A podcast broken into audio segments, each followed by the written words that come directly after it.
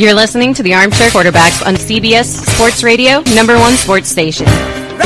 Good morning. It's time to wake up, y'all. You're listening to the Armchair Quarterback Show. We're here weekdays, 8 a.m. Eastern, 7 Central to 10 a.m. Eastern, 9 Central. Available on Google Android, Apple iPhone, Facebook Live, and Periscope Twitter. Tap that Armchair Quarterbacks app. Take us anywhere you go. The Armchair Quarterback Show, your first choice for Southern Sports Talk. Good morning. I'm Mac McGinn. I don't know much, but I know one thing. Justin Waller is on his way. Doug is on his way. And the more we think we know about the National Football League, the less we know. What the hell was that, Las Vegas? You're listening to the Armchair Quarterbacks. Happy Monday! I don't want no teenage queen! I don't want no teenage queen! I just want my M14! I just want my M14! If I die in the combat zone, if I die in the combat zone, box me up and ship me home, box me up and ship me home. Pin my medals upon my chest, pin my medals upon my chest. Tell my mom I done my best, tell my mom I done my best. Armchair. Community Access Channel. He's the armchair quarterback. He's full of beer and he's full of snacks. The all-American man. Hey, howdy, hi. Top of the morning to you. Welcome to the Armchair Quarterbacks Radio Show. I'm Mac McGee, and Justin Waller should be on the way. Not 100% sure because he is coming back from Washington, D.C., and he's going to try to make it today. But Doug will be here at the top of the hour. Justin definitely will be back tomorrow morning. Why the hell you want to go to Washington D.C. this time of year? I don't know. I think he has family up there. I'm not sure if it's his family or if it's on his wife's side. But he's made that trip before. I've always just gone, wow, Washington D.C. in 2020, Washington D.C. I'm definitely not heading in there. But Washington D.C. in December, hell no to the no. It's going to be cold here in Jacksonville starting, I believe it's tomorrow. I think it's tonight when it gets down.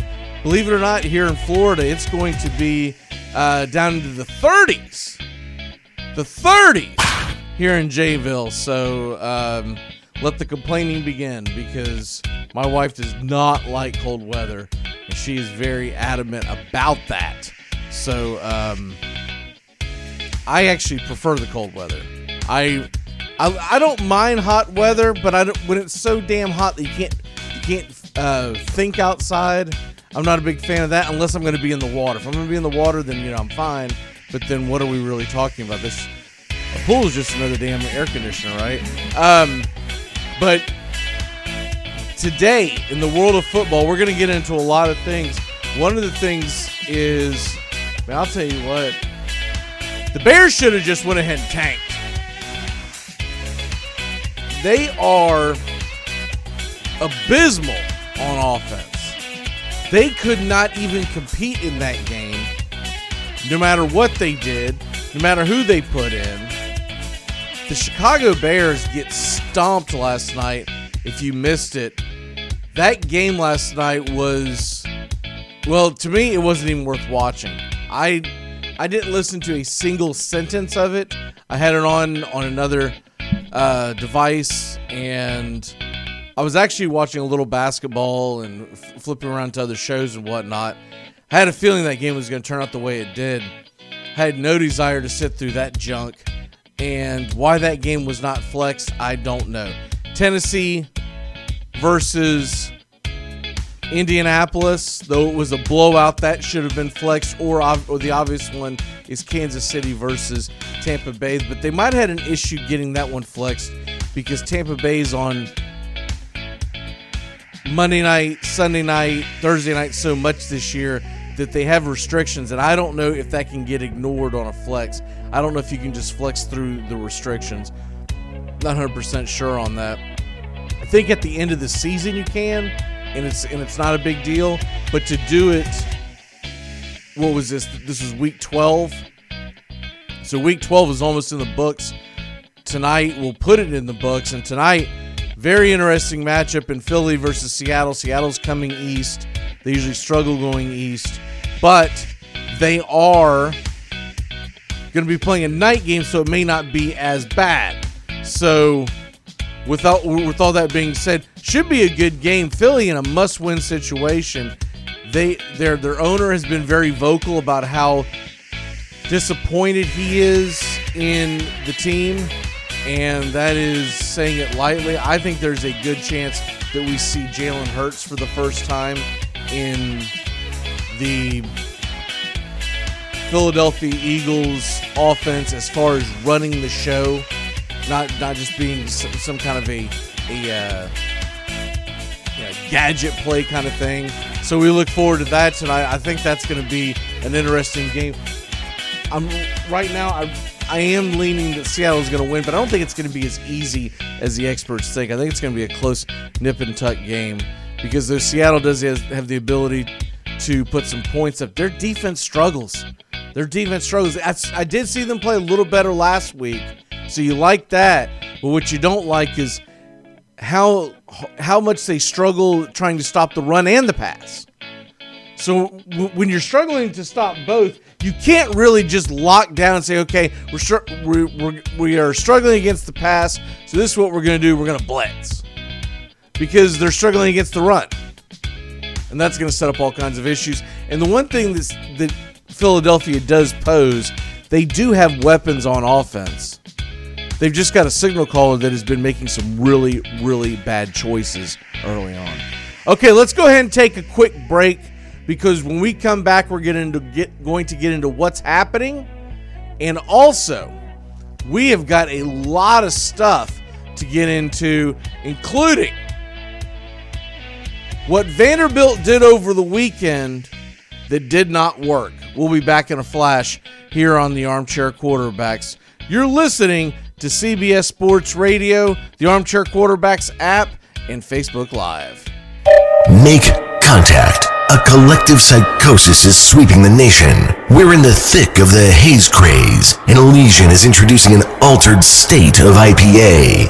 Contact Haze is a tangled chemistry of mild haze, low bitterness, and an explosion of hop aroma. This hazy IPA bursts with notes of bright raspberry, currant, citrus, guava, and passion fruit.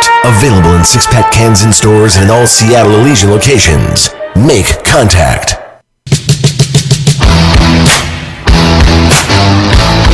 The Armchair Quarterbacks Wake-Up Show, the rock and roll of sports talk radio. So turn that auto-tune and mumble crap off from the other guys.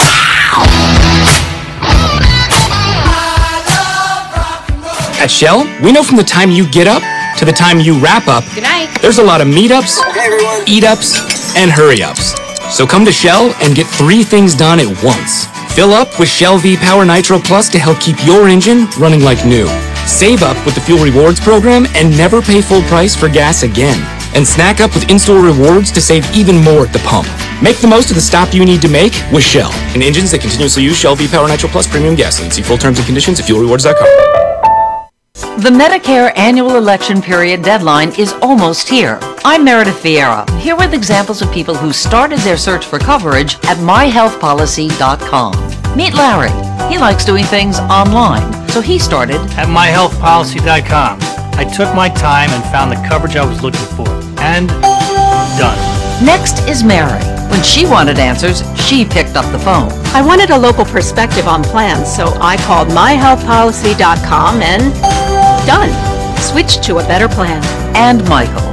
I met with a local licensed insurance agent face-to-face. And done. Go to myhealthpolicy.com to compare top-rated Medicare Advantage plans in your area, including $0 premium plans. Or call 1-800-GO-START. That's 1-800-GO-START. Meredith Vieira is a paid endorser. KF Agency operates myhealthpolicy.com, not connected with or endorsed by the U.S. government or the federal Medicare program. A licensed insurance agent may call. You're listening to the Armchair Quarterbacks on CBS Sports Radio. Let me go wild. Fantasy Sports is back, and it's time to jump into DraftKings. Go to DraftKings today. at DraftKings.com. Golf, NASCAR, soccer, you name it. And of course, Major League Baseball, basketball, hockey, and football are on the way. Go to DraftKings.com. Listen to the Armchair Quarterbacks for DFS advice all year round. History is on the field in Columbia, Missouri, as Sarah Fuller is about to put her right foot into a football, speaking volumes to women around the world. Awesome, awesome moment. You can hit a crowd. Everybody understands what's happening right now. This is a pretty cool moment. And the kick down at the 35-yard line, and Sarah Fuller. Happy Thanksgiving.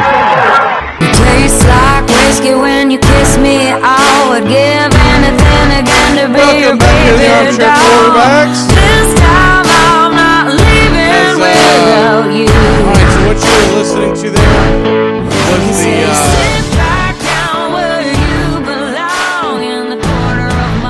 Sarah Fuller becoming the first woman to participate in a Power 5 college football game. And on the outside looking in, if you said that and you didn't see it, you'd say that's great.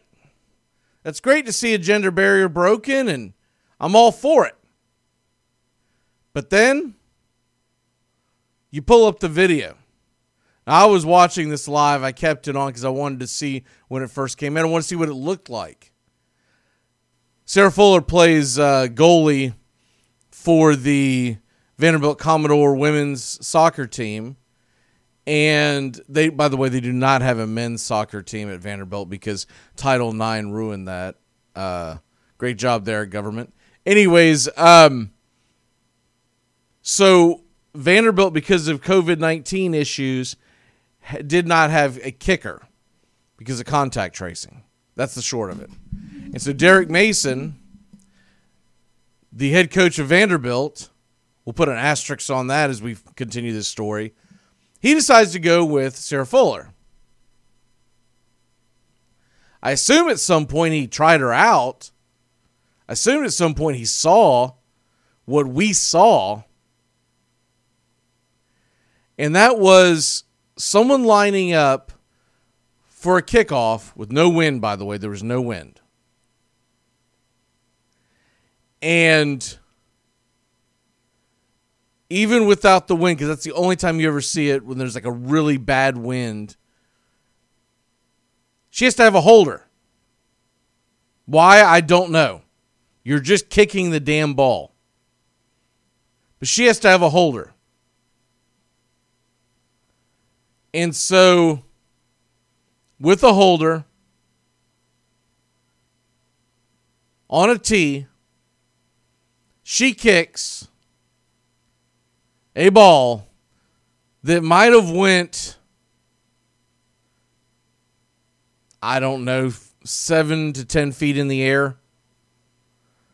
It was just over what you would consider a squib kick that she put all her might into. It ended up going about 30-ish yards in the air, went about 35 yards total. And they rejoiced it on ESPN, said, so what a great moment this is, et cetera, et cetera. Now, what's funny about this and prophetic was that morning on Twitter, I had actually said when they announced this that just because she is the place kicker doesn't mean she's going to get to participate today, because you're assuming a lot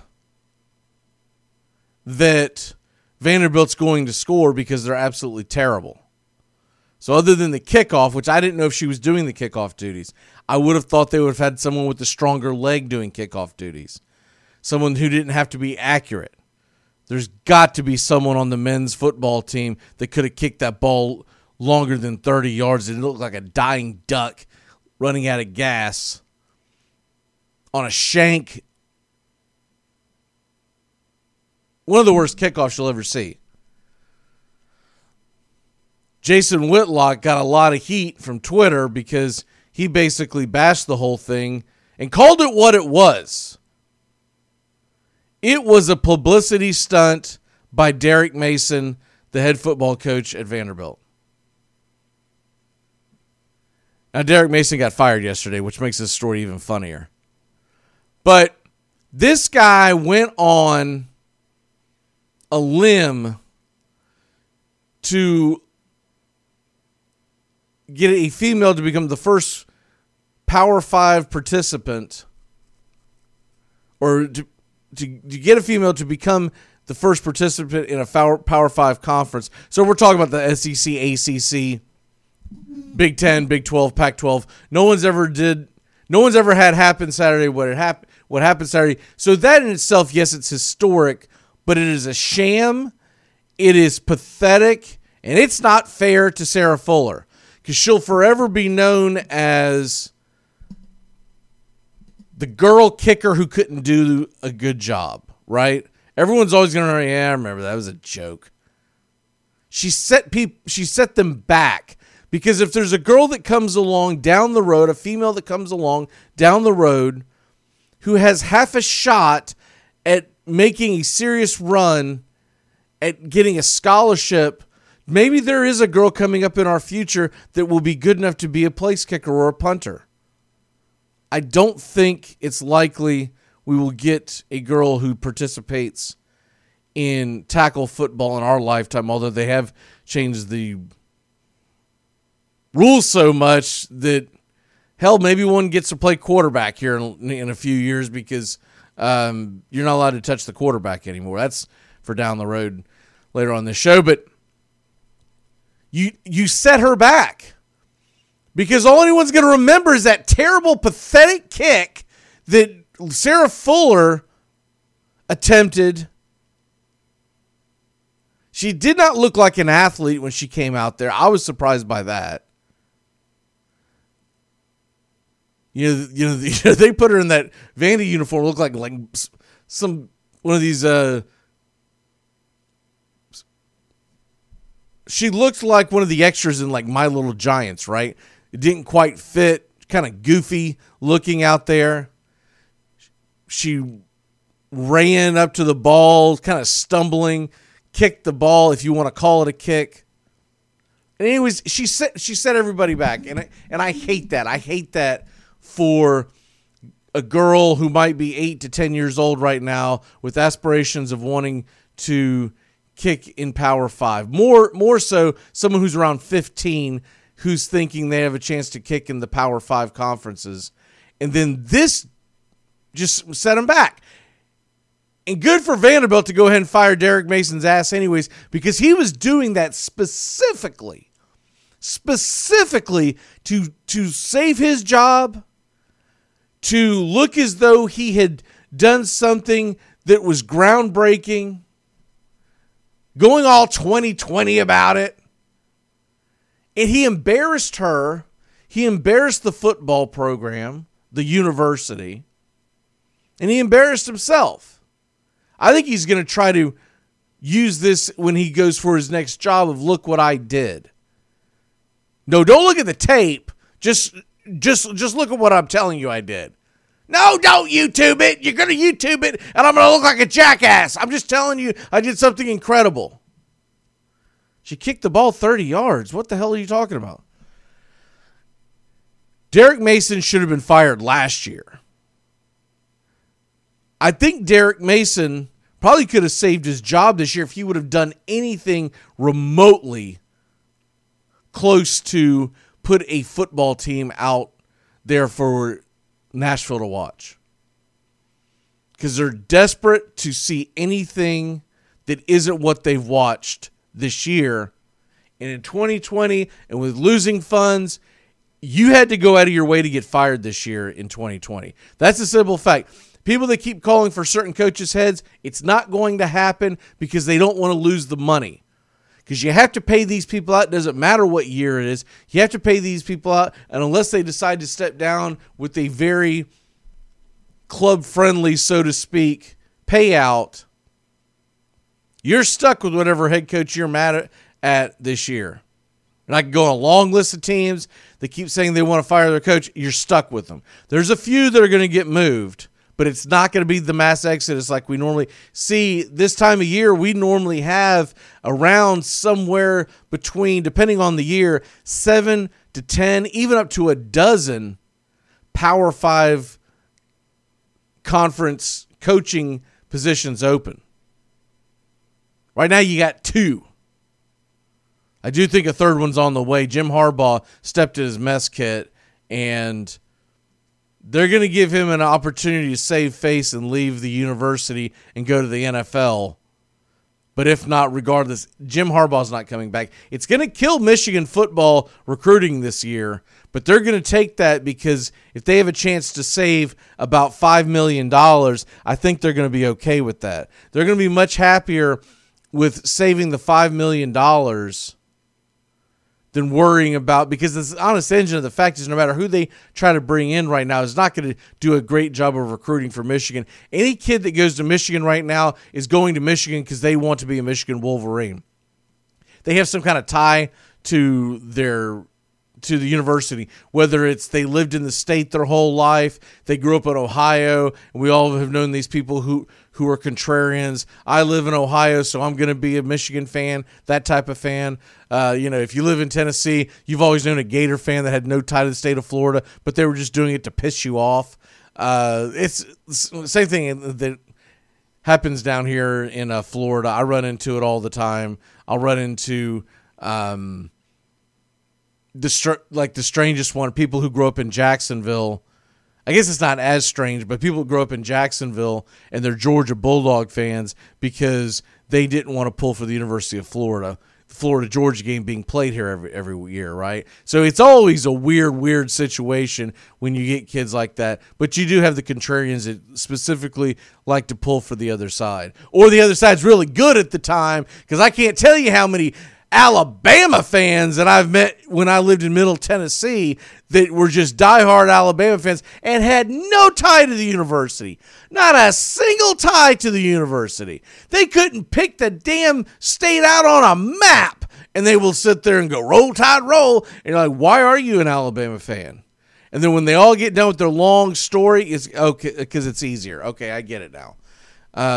People have different reasons why they pull for professional teams, but when you talk about your college team, you either usually went there or you live there.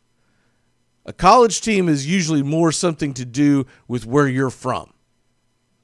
The NFL team could be from where your parents are from or where you currently live. I've known a lot of people throughout my lifetime that we'll just say grew up diehard Bears fans, but moved to Nashville, got season tickets, and became Titans fans. Same thing down here. Though it's painful for them to do, I've known a lot of people who have been, we'll just say, for instance, an Eagles fan, and they moved down to Jacksonville, whether it's because of the Navy or whatever the reason, and they say, look, if I'm going to have if I'm going to go to these games every day, I'm going to pull for my home team. I think I've got someone here on the Armchair Hotline. Who do we have today? It's your AWOL co-host, Mr. Waller. Good morning, sir. Oh, hey. Okay, you're calling in on the phone and not the your video. How are you, brother? I'm doing great, Mac. Got a little sidetracked this morning, but good to be able to make it and be back and get back to normal this week. Hope you had a great Thanksgiving and everybody was safe and. Man, we're down the stretch for football. Yeah, are you still on the way to Tennessee, or have you made it back from D.C.? We made it back. Sweet. And any issues with traffic or weather or anything? I know it's getting cold up there. Traffic was a little bit yesterday. Everybody had the same idea as us, returned back home, and woke up in the mid-state to 37 this morning, and that dreaded 4-letter S word that, man, you couldn't find milk or bread. So I don't know. We'll see what happens today. I've kind of been tuned out to the local weather, but from the looks of store parking lots, looks like Snowmageddon's coming. I would laugh, but we are scheduled to have low 30s in Jacksonville tomorrow morning. So I guess that same front is going to push on through down here. So I I am bracing for that. I don't mind it as much, but I'm bracing from the complaints of the wife. That's what I'm bracing from. Well, I was blacking out there and going on to a rant of did you get a chance to watch any college football this weekend? Very minimal. Okay, so I caught more pro yesterday, but very minimal college. So I don't know if you caught much of this segment, but basically what I was talking about was the Vanderbilt kicker, Sarah Fuller, coming into the game. Did you get a chance to at least see that kick? I saw the highlight of it, yes. Derek Mason doing that as a publicity stunt, and yet he still gets fired the next day, I think is rich as hell, because what he did was pathetic. When it first came out, I was like, that's pretty cool. We're going to get to see a girl go out there and break a gender barrier. And then she got on the field, and I was like, what are we doing here? She used to have a holder for a kickoff. Okay, so first of all, what the hell is that? Unless you're in a windstorm, you never see that. And then the ball goes maybe 30 yards in the air, and it was – I mean, I feel like some of the guys could have got it off the first line if they just would have jumped up and tipped the ball, because the ball was – it was basically at eye level. And to me, the whole thing, I don't hate having her included, but if she wasn't good enough to be out there to perform a simple kickoff, then they did it just as a publicity stunt. What say you? I thought it was a little lackluster after hearing the local hype about it and coming through. I mean, I hadn't unnecessary roughness in my head. I mean, I thought we were just going to drill it right through the uprights on a kickoff. Right. But it was lackluster for me because I had that built up in my head. But, hey, I'm glad the barrier's been broken, but, yeah, I kind of felt like it was a publicity stunt after seeing it. Hope maybe the nerves just got for her and she gets another opportunity, because there's a lot of teams that could use kickers, and it doesn't matter if they're male or female. What I hated the most about it was they sold it like we were about to watch something special. And then afterwards, they continued to fawn over it. And they kind of gloss over the fact that this isn't the first female kicker to ever get into a college football game.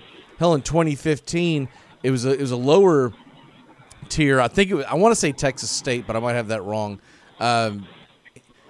The girl actually completed a point after attempt. So that's what I thought we were going to see, a level of someone worth a damn, right? And then I saw a quote later on that Derek Mason said he wasn't going to try a field goal unless it was within 15 yards. And I was like, is he talking about 15 yards total? Because that's impossible, because you have to count the end zone as 10 yards. Because from what I saw of her, I don't think she would have hit a 33-yard field goal.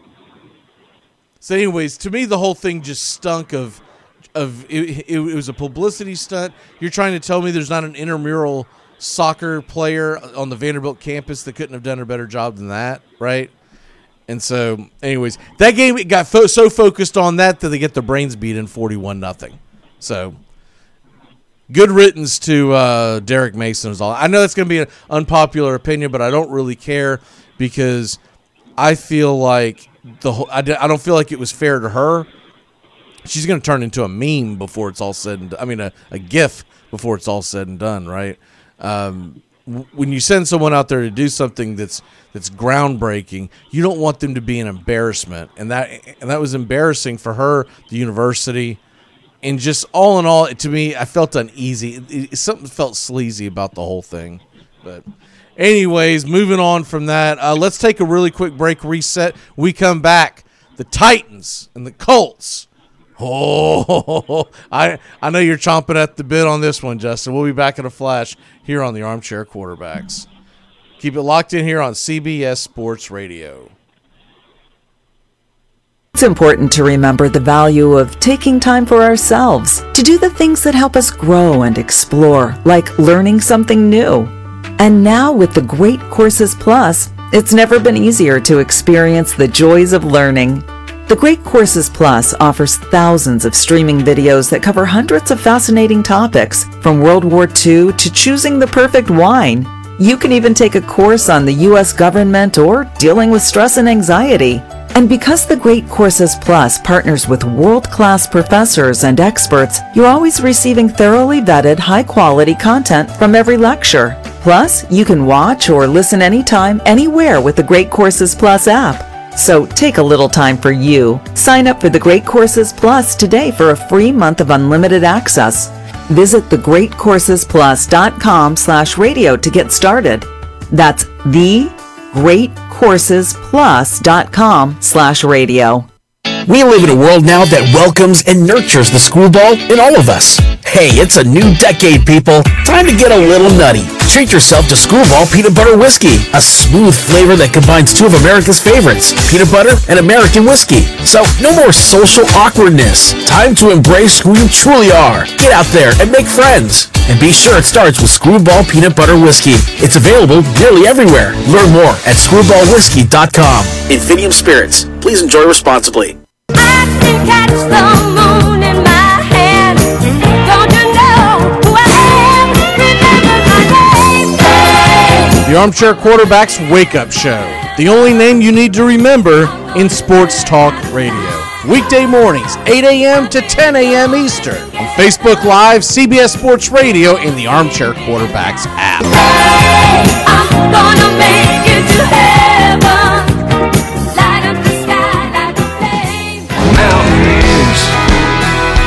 Volunteers, we're the tide that rolls, we're Seminoles, we're hurl on steel. Are you a Southern college football fan? Are you a Seminole, Hurricane or Gator, Bulldog, Yellow Jacket, Gamecock or Tiger? Is it Roll Tide or War Eagle, good old Rocky Top, LSU or Ole Miss, or the Mississippi State Cowbell? Whoever your team is throughout this Southern land, Dixie Football Nation is your show. We cover ACC, SEC, so find us on the Armchair Quarterbacks Network today, because it's always football season throughout the South, and Dixie Football Nation has got you covered. Wildcats, Wolverines, Tigers, Buckeyes, Bruins, Bulldogs, Hogs, and Hurricanes. We pray before we race, cheer 14 and 48. The 11-yard line, give to Derrick Henry, to the 5-yard line, to the goal line. He's in again. Touchdown number 3 in the first half for Derrick Henry. Just cruising through the Colts defense in the opening two quarters. Welcome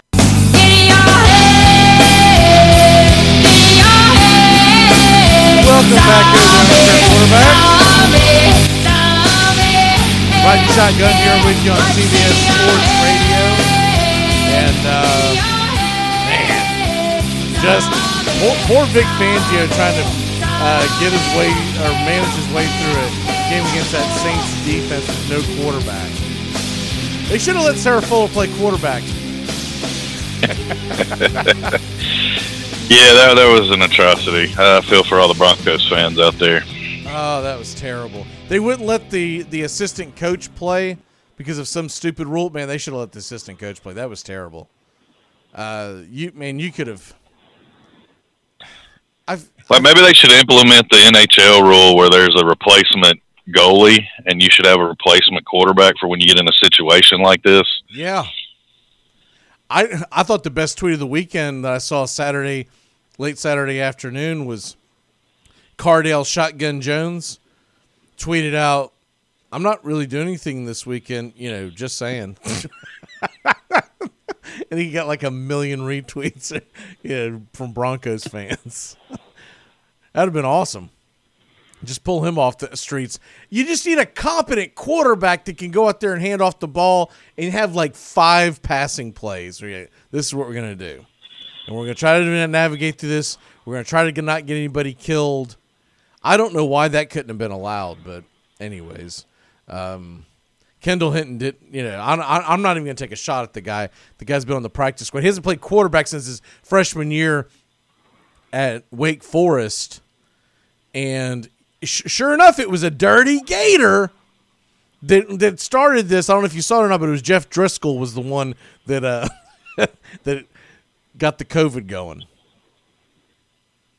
And we also missed a chance to see Blake Bortles on the field, too, because Blake Bortles is a part of that. Driscoll, Blake Bortles, Brett Ripien, and Drew Lock were the quarterbacks that were benched because of COVID, and they had to grab a wide receiver off their practice squad. I tried to pull an okie doke in one of our leagues, and I tried to start Hinton at wide receiver. That backfired miserably. That's terrible.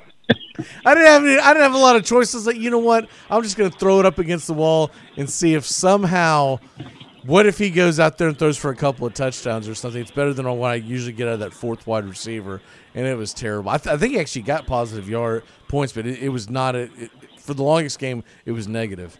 Titans Colts yesterday, though, Justin. Did you get a chance to watch any of that or listen to it? How did you absorb that game? I listened to it live. Got home late last night, watched the second half. I didn't go back and watch the entire first half. Skimmed through the big play, saw Derrick Henry's 3 touchdowns, and then I watched the second half. I'll tell you what. So I decided to go up to a local sports bar because I was like, man, I'm over this paying for, the YouTube Red Zone thing that to me sucks. I'm just not a fan of Red Zone. I can't get into it.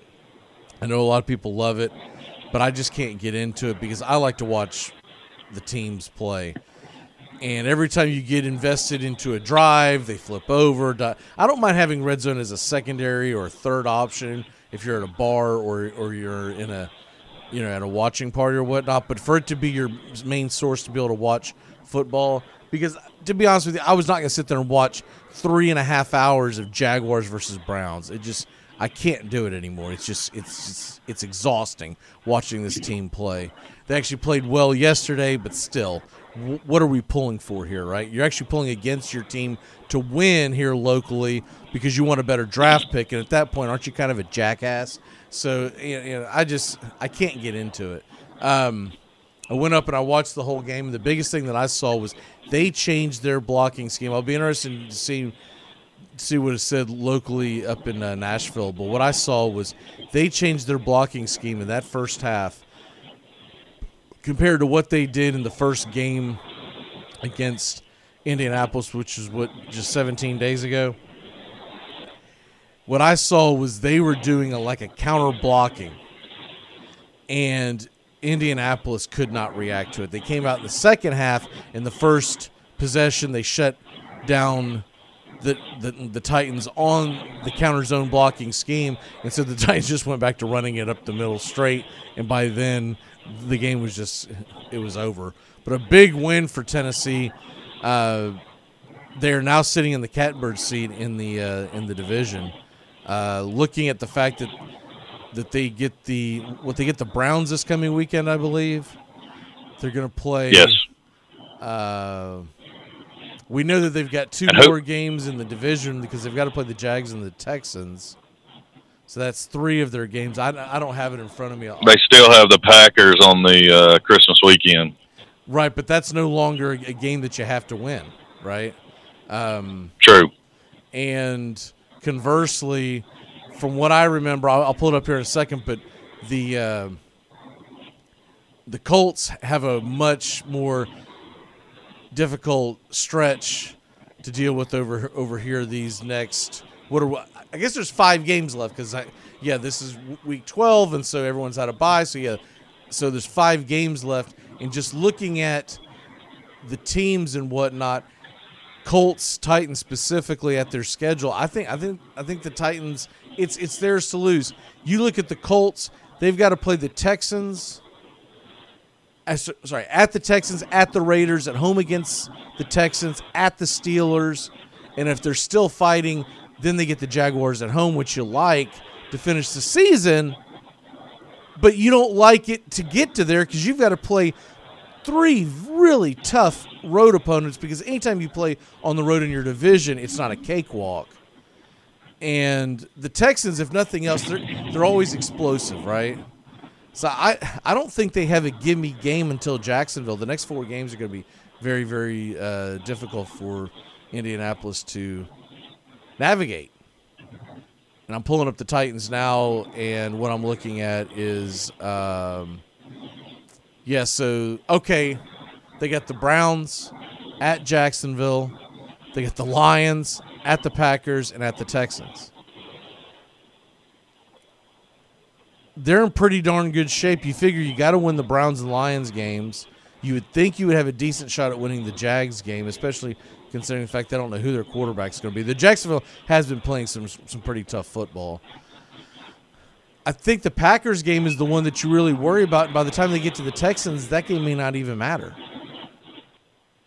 I would agree. I mean, I wouldn't look past the Browns, though. I mean, it's crazy as it sounds. This is a matchup against 2-8-3 teams. Now, I'm going to throw the record out the window. I think if Tennessee goes in and does what they did against the Colts first half, I don't know that the Browns can even hang in there. They're just going to get worn down and run out. But if they can get it wide open like 17 days ago that the Colts implemented and get those crossing routes going, Jarvis Landry's going to run all over the field on them. So Titans are really going to have to scheme it and stick to their assignments like they showed they could do yesterday. But yeah, the difference in between the two matchups in the 3 weeks was the blocking scheme. Whatever they have worked on and flipped, and the more the counter style, the trap moves. It definitely opened up some lanes for Henry, and he didn't miss them. And then it was just a case to feed the beast, and that's exactly what they did. Yeah, looking at it go, and I don't even want to gloss over the fact that A.J. Brown touchdown was huge at the time. Both of them. Yeah, when A.J. Brown hit the long pass, and that's why I keep saying over and over, A.J. Brown reminds me so much of Jonathan Taylor. He's a guy that can hit a slant and take it to the house, and he's a real big physical receiver, so he's not easy to take down once he gets out there in open space and is trucking. And then you had the three touchdowns by Henry, and of course you had the keeper by Tannehill. Tennessee couldn't have played a better first half, and they held on. And then, of course, you're talking about the A.J. Brown punt return or kickoff return. Or the onside kick return. I mean, yeah, they let Indy score late, get it within 12. They go for the onside, and, that ended that right there. We see why a lot of teams are not doing the high kick anymore, because you let a wide receiver catch a ball in space like that, and that's what happens. You should have heard the national announcers on television when it got within 12. They were talking about how Tennessee is going to be disappointed in the way this game ended. And I was like, what are you talking about? It's the National Football League. Anytime you get a W, you're happy. You're not worried about style points. And they were still up by 12 with just under 3 minutes left, even if they get that onside kick. They got to get another one, right? They got to get an onside kick, go down the field, which would have taken up about a minute or two, and get another onside kick for that to actually be in danger. Anyways, it was just if A.J. Brown, go ahead. I'm sorry. No, I was just going to complain about the fact we always get the clowns on the Tennessee Titans broadcast team in on the CBS. We always end up with not tier 2, but like tier 3 and tier 4 broadcast team. Obviously Tony Romo and Jim Nantz are going to be at the, I guess yesterday was the Chiefs Bucks is that they were at, right? So, okay, I get that. But you would think you'd have a little better. You would think Tennessee versus Indy is at least the second best game of the day. I thought it was the best matchup, and it ended up being the best game, but I thought it was the most important matchup because it was a division. It was a fight for the division lead, and both teams were 7-3. It wasn't like an NFC East battle where they're both 4-7, and you're like, okay, well, this is just by default. This is Titans Colts. I mean, it's a big deal this year. So, anyways, what were you gonna say? I apologize. I've done forgot at this point. I apologize. It's that stage one kicking in, man. I can't remember. Fair enough. I was alluding to the fact that if A.J. Brown winning by 12 points, that nobody would be hanging their or holding their head low today in Nashville because they obviously don't know the history against the Colts. I mean, you take them W's however you get them. Yeah, exactly. Like, in the National Football League, it's a win is a win is a win. I know sometimes style points count towards the end because it's very rare, but sometimes that is a tiebreaker. Okay, I get that, but still. Getting a W. I don't think they would have had the feeling of they just held on to win, which is what it sounds like they were trying to paint. That's exactly what they were trying to paint. And then when A.J. Brown gets a goofy onside kick return for a touchdown, then they acted like everything was peas and carrots again. I'm like, that was just a fluky play for you to even insinuate that what could have been a 12-point lead, even if they would have gotten that onside kick and gotten a late score and won and lost by 6, right, or whatever. The Titans still get a W, and the biggest thing about that game was they had already lost. So had they lost, they wouldn't be a game behind the Colts. They would be 2 games behind the Colts, and that's why that game was so huge. And I don't know. It was just a clown show. I was a little irritated at that point when I heard that. I was like, really? This is what I'm listening to? But anyways, you know me. I can get angry about a lot of stupid things. Switching gears a little bit to college football because of the COVID cancellations. First of all, I'm not gonna lie to you. Florida State fans are kind of pissed because it's one thing to be canceled 2 weeks in a row because of COVID. It's another thing to wait until the day of the game to get to cancel, and so that's got a lot of people irritated. It's a situation where the fans feel like if you're going to cancel, then you need to do it the day before. Why are you waiting until these teams are pulling? This is 2 weeks in a row that the opposing team has pulled into the station and been told to go home because the medical staff is evidently bossing around the athletic directors and whatnot at Florida State. So that's an issue there. But the one thing I want to throw out on a bigger scale, more importantly, Ohio State is 3-0. They've had yet another game canceled. And it says by the Big Ten bylaws that they have to be 5-0 to be able to play in the Big Ten title game. Now, I think if it happens, they're going to bend that and say, screw it, put Ohio State in, right? But let's say they go 4-0. And then they beat a blah Northwestern team in the Big Ten championship game to go 5-0 on the season. How the hell do you put that in the into the playoffs if you're the committee? It's going to be hard to do. I mean, I would say off the top of my head, and hopefully I didn't take a big L and embarrass myself right now, but I got to look at Indiana's body of work. As long as that didn't happen, then I'm going to look at them because that was a tough-fought game. They've had a full season. They've played a full schedule. I would have to at least consider it and hope that they would do the same if you get in that scenario where you're at a 5-0, but that 5-0 was you stumble across it against a nobody. Yeah, Indiana did win. Actually, they won going away. A lot of people thought that would be a closer game than what it was. Indiana won pretty easily, but it doesn't even have to be in the Big Ten. I'm just saying in the playoff committee, how can you put them in? And if you are okay, if you're the Big Ten committee, I'm with you. I would put Indiana in the Big Ten championship game because they've earned their way in. Indiana's 5-1. They have the ability to play 2 more games now. They could be up to 7-1. Now look, if Indiana is 5-3, Ohio State's 5-0.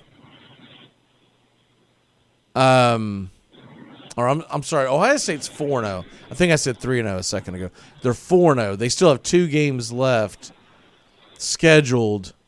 And if those 2 games were to get canceled, which probably isn't likely, But my point is, if they were 4-0, I can't put them in. I don't even know if I can put them at 5-0 going in and winning a sixth game in their in the Big 10 championship game.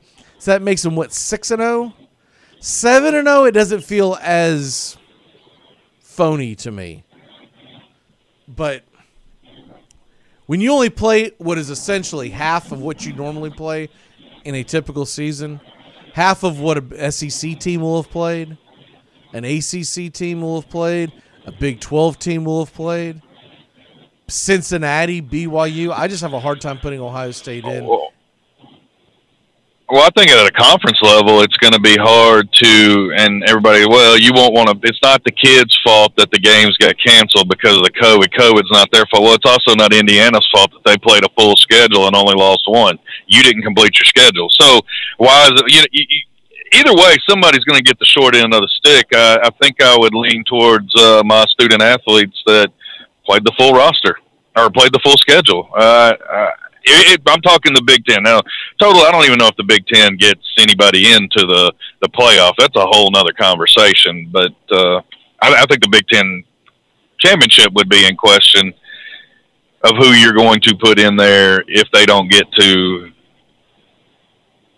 all of them. I mean, because if one more gets canceled, you're going to have a 5-0 or most likely a 5-0 Ohio State. Right. And Indiana would be... I guess 7-1. Right, correct.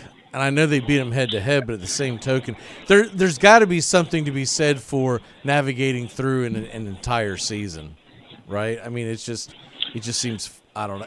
I don't know if phony. Right. Somebody's going to 2020 is going to There's going to be a lot of people that get shortchanged. It's going to happen, but you shouldn't shortchange the schools that play a full season. And then you go to the playoff committee, and if a Big Ten school's not going to come in, say the Ohio State only has 5 games, well, I don't know how you penalize a BYU. Or somebody that's on the outside looking in, how do you do that for that 4th spot if it's not already an obvious 4 that you're going to put in there? I'll be interested to see what everyone's top 5 or – College Football 5 is Wednesday morning when you Sean and I always do that, because I guarantee it's going to differ from what the I think the committee has done a terrible job. I really do. I think the committee always does a terrible job. They had BYU at 14th last week. That's absurd.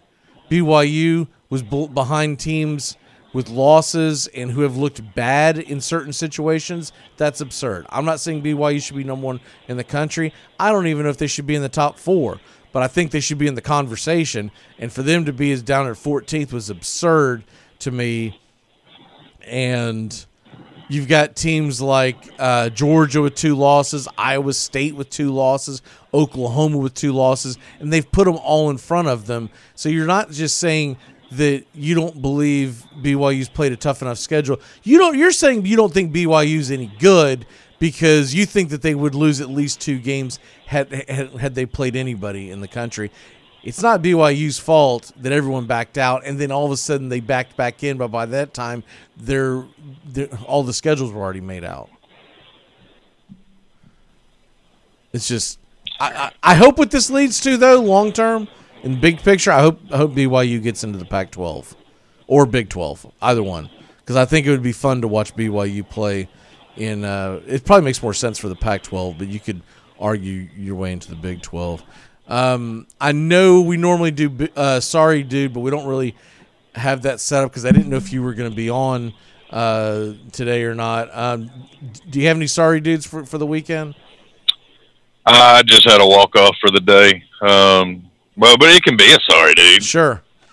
Cue it up. Oh, you're not cueing it. So, Michigan fans, sorry, dude, you're so bad. Penn State beat you.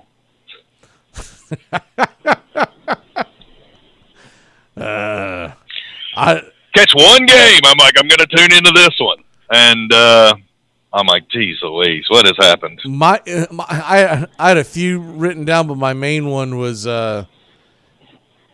College football fans, sorry, dude, this weekend was a dud. I mean, this sucked. I watched games Friday and Saturday, and I can't even tell you what stood out to me. I watched, I guess, the Iowa State Texas game was probably the best one on Friday. There really wasn't anything on Saturday that jumped out at me that made me say, man, I'm glad I watched college football this weekend. It was awful on Saturday evening. Games were terrible. There was nothing to watch. I caught a little of the A&M game, A&M LSU, and I mean, I was like, well, A&M's defense looks pretty good. I'm like, but wait a minute, LSU's horrible. So I don't even really know. It's another one of them one-loss teams where I just don't really know what you have there in A&M. Yeah, and it'll be interesting. I don't know if you saw the news or not, but the LSU-Alabama game is a go for this Saturday. So, and it will be a night game. It will be the CBS night game. What? Why? I don't know, but that's what they're doing. I really think if you're going to give them a night game, I don't know. I'd rather see the University of Florida try to navigate through a snowstorm than to watch Alabama just bum rush LSU. Alabama's playing on. I'll tell you what, Alabama and Clemson play on a different level. They don't play the same sport everyone else is playing. That's all I know. That's what I've seen. When Trevor Lawrence is in and Alabama is rolling, those two teams just look like professional football teams to me. I guarantee you Alabama would have figured out a way to slow down Tyreek Hill. All right, brother. Well, we will see you tomorrow, and thanks for calling in, and I would say be safe, but thank God y'all got back in one piece and everything. Did you riot? Appreciate it, man. Did you riot up in D.C.? No, I was trying to be socially distant. Oh, okay. All right, brother. Thought about it, though, you know. All right, brother. We'll see you mañana. See you, bud. We'll be back in a flash here on the Armchair Quarterbacks. Doug is on the way, and we're going to talk about his Raiders, whether he likes it or not. We'll be back here on the Armchair Quarterbacks. CBS Sports Radio. You're listening to the Armchair Quarterbacks on CBS Sports Radio, #1 sports station.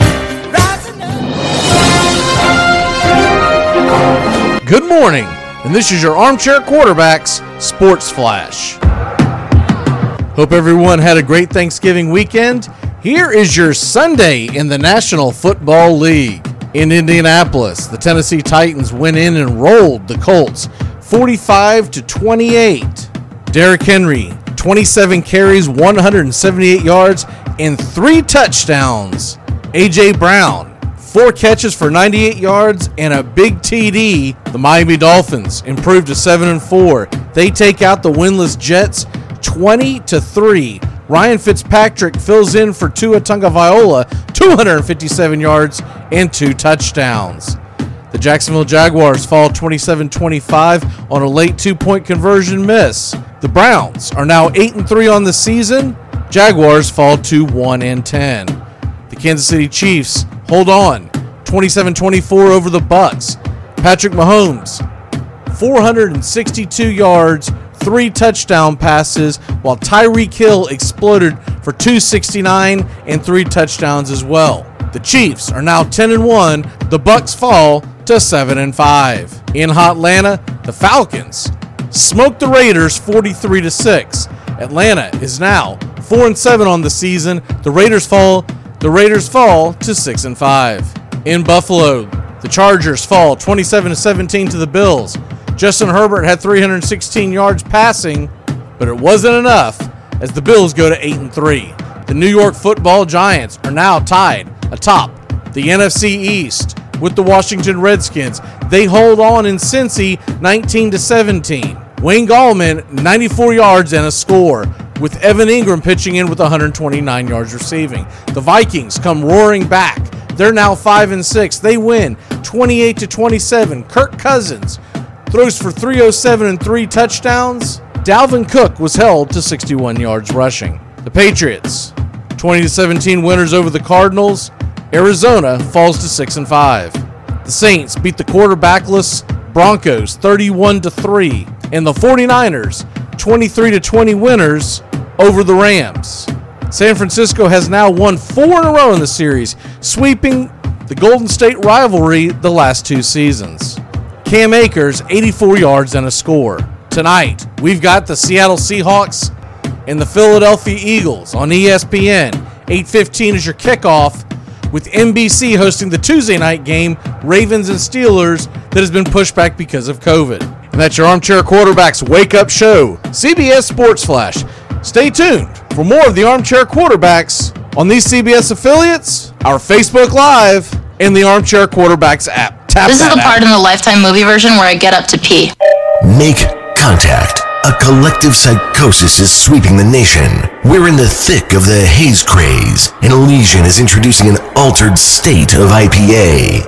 Contact Haze is a tangled chemistry of mild haze, low bitterness, and an explosion of hop aroma. This hazy IPA bursts with notes of bright raspberry, currant, citrus, guava, and passion fruit. Available in 6-pack cans in stores and in all Seattle Elysian locations. Make contact.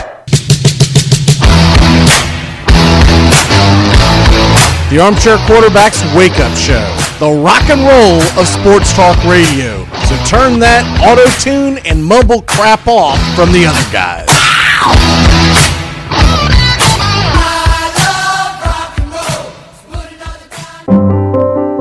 If the two of you got through 2020 together, you can get through anything. This holiday, make it official with a stunning engagement ring from Shane Company. Create your unique ring in 3 easy steps.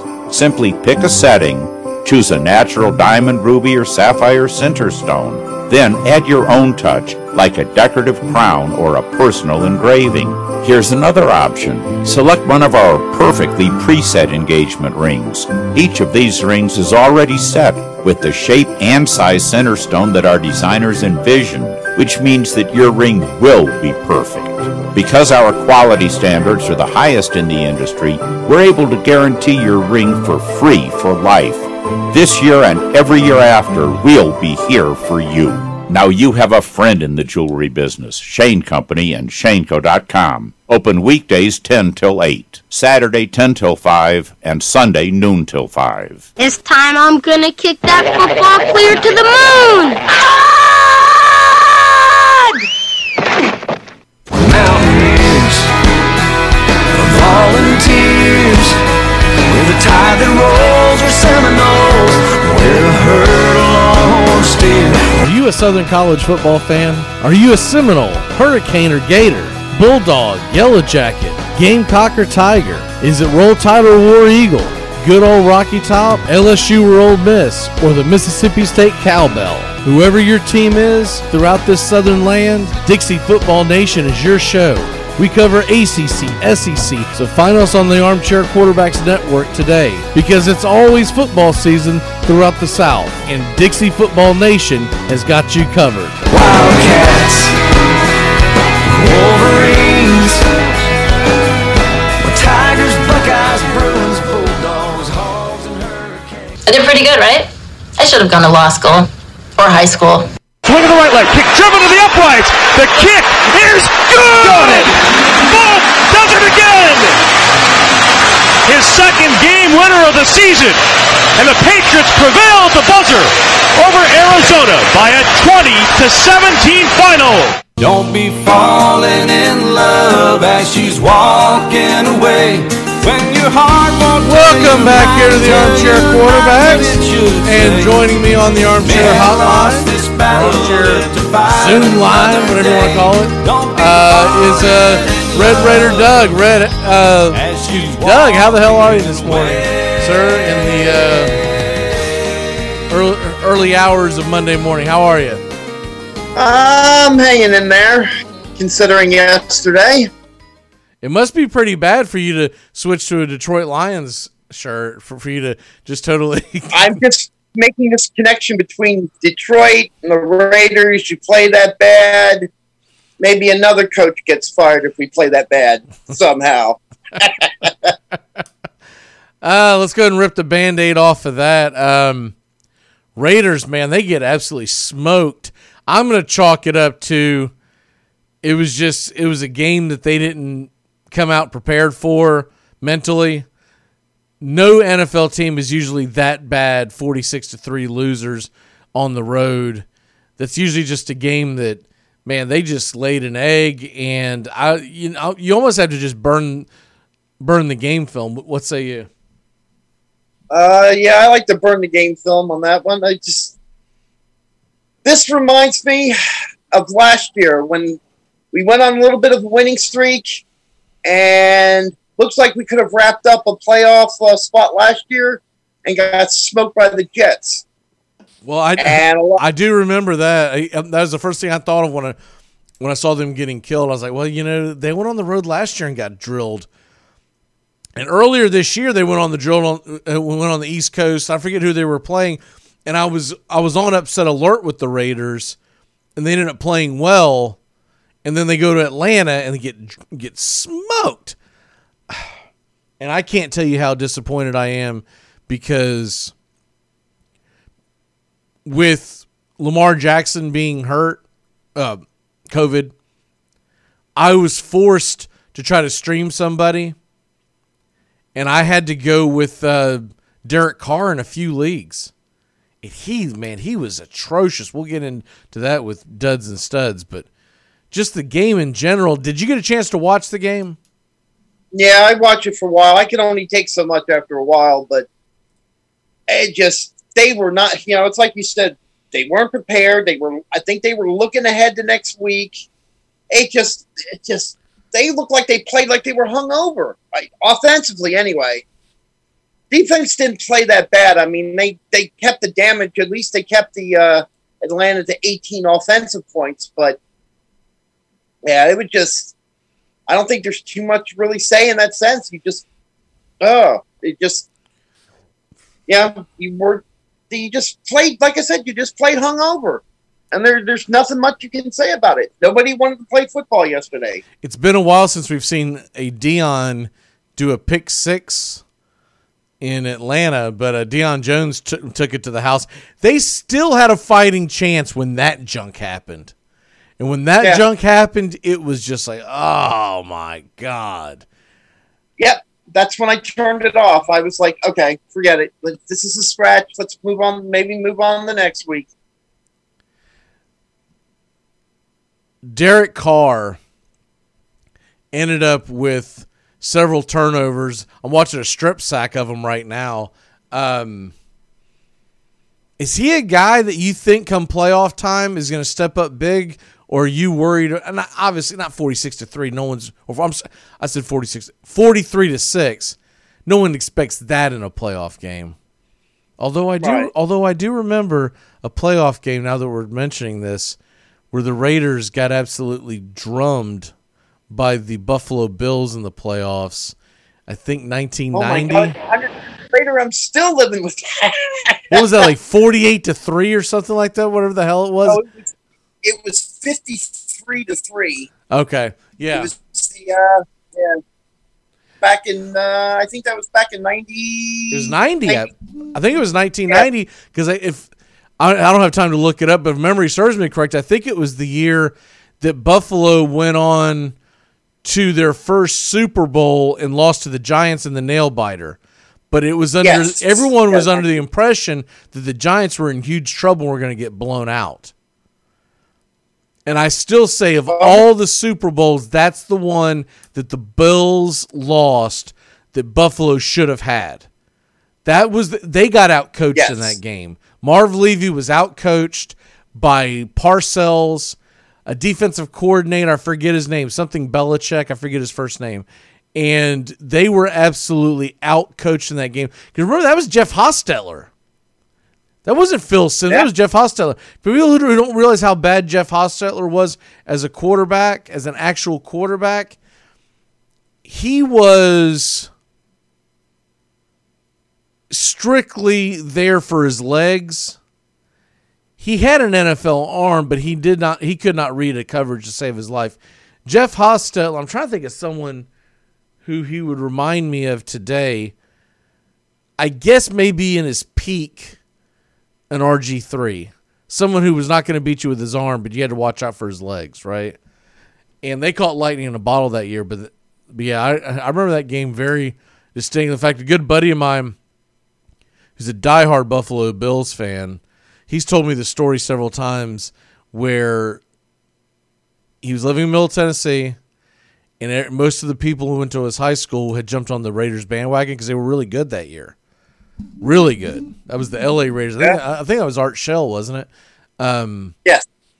And he said he was catching all kinds of crap all week because all of your, you know, we call them the wanksters, the wannabe yanksters, they all wore Raiders gear back then. Yep. If you didn't hate Raiders fans in the early 90s, you were a douche. Not talking about you, Doug. I'm talking about Raiders fans that had no tie to the team pre-1988. Okay? Yeah. The people who jumped on the bandwagon because their ball caps were in rap videos. Mm-hmm.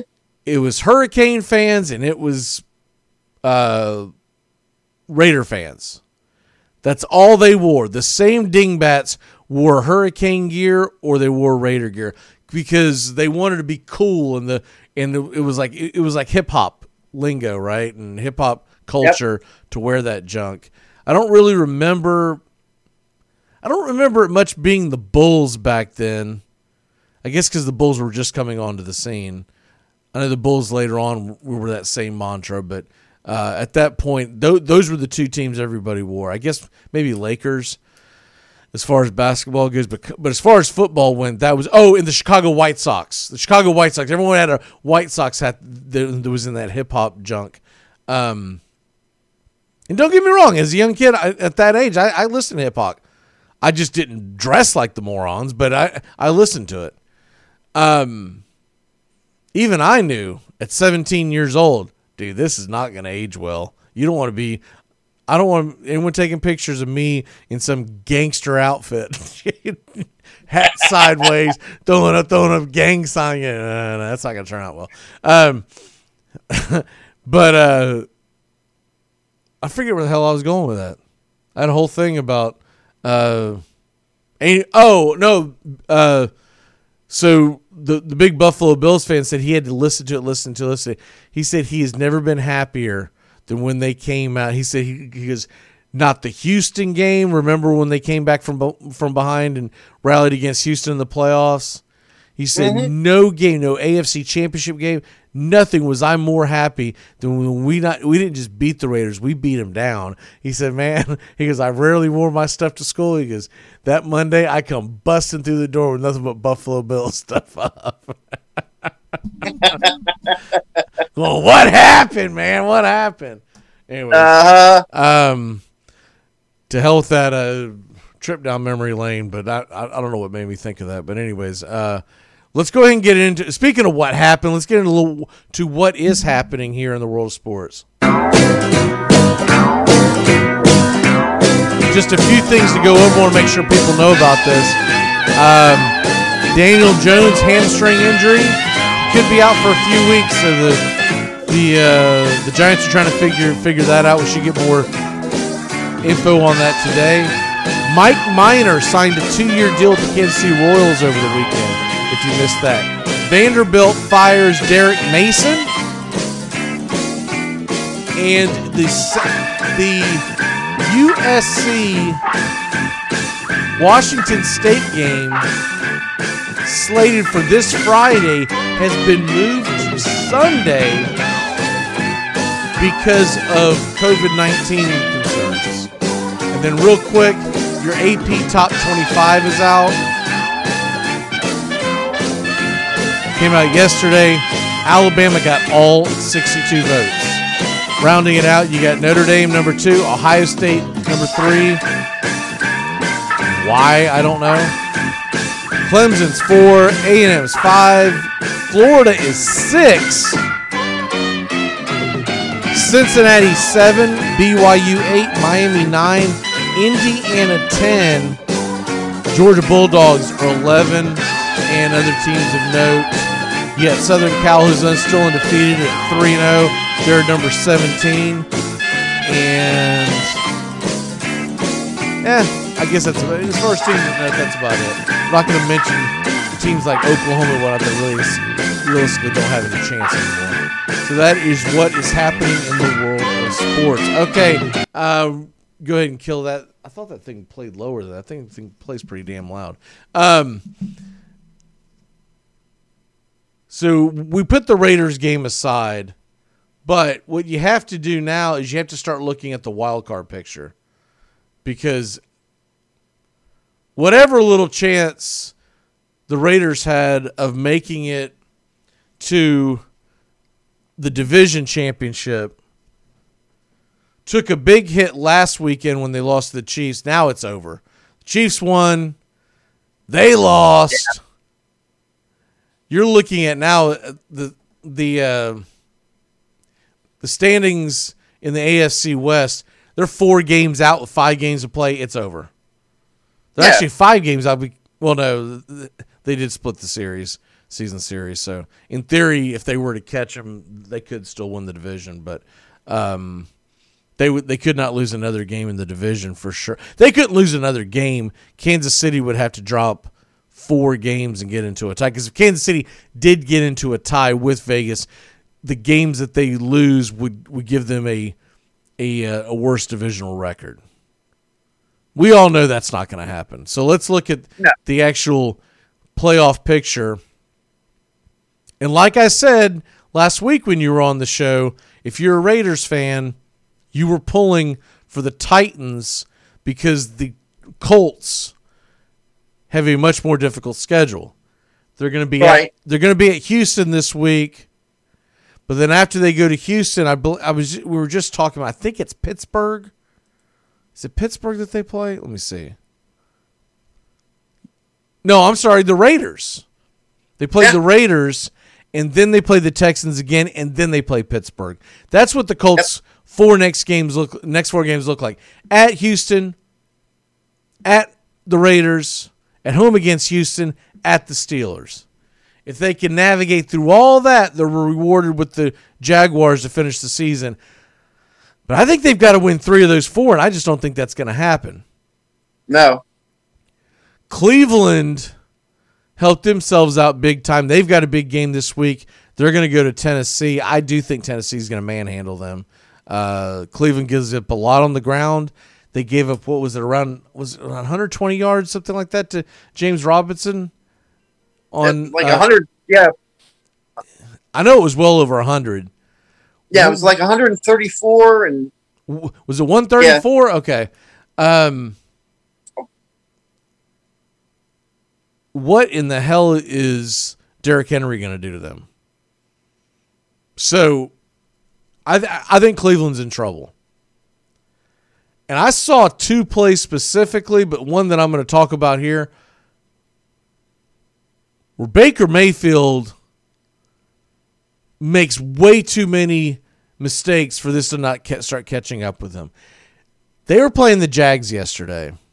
Now look, they ended up winning, so no harm, no foul.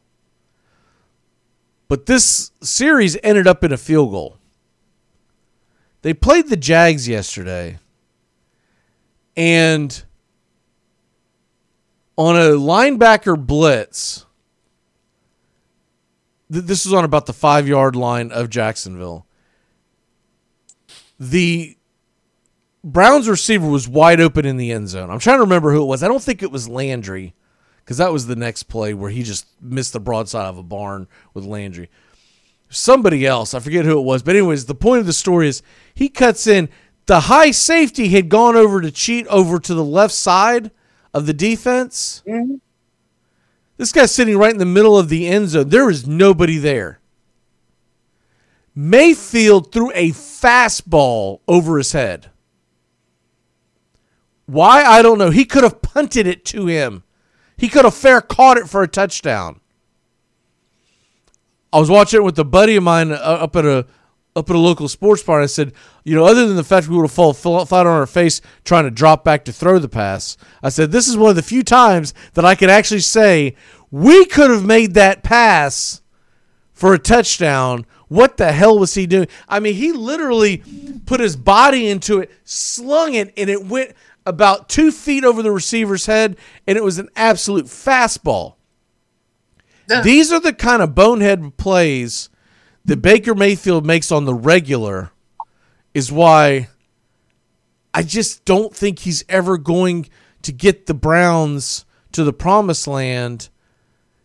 He's in year 3 now. Enough is enough. Now he can make some great plays. He's almost Brett Favre-esque, where he will make some outstanding plays and then he'll make some boneheaded plays, right? But the difference between him and Brett Favre is Brett Favre was so damn good when he was good, you could live with the mistakes. What I was watching yesterday was a guy that just doesn't take advantage of the little things. Brett Favre would not have had that kind of issue. Even in his younger days, there's no way most NFL quarterbacks miss a wide open receiver like that. Anyways, and that was, go ahead.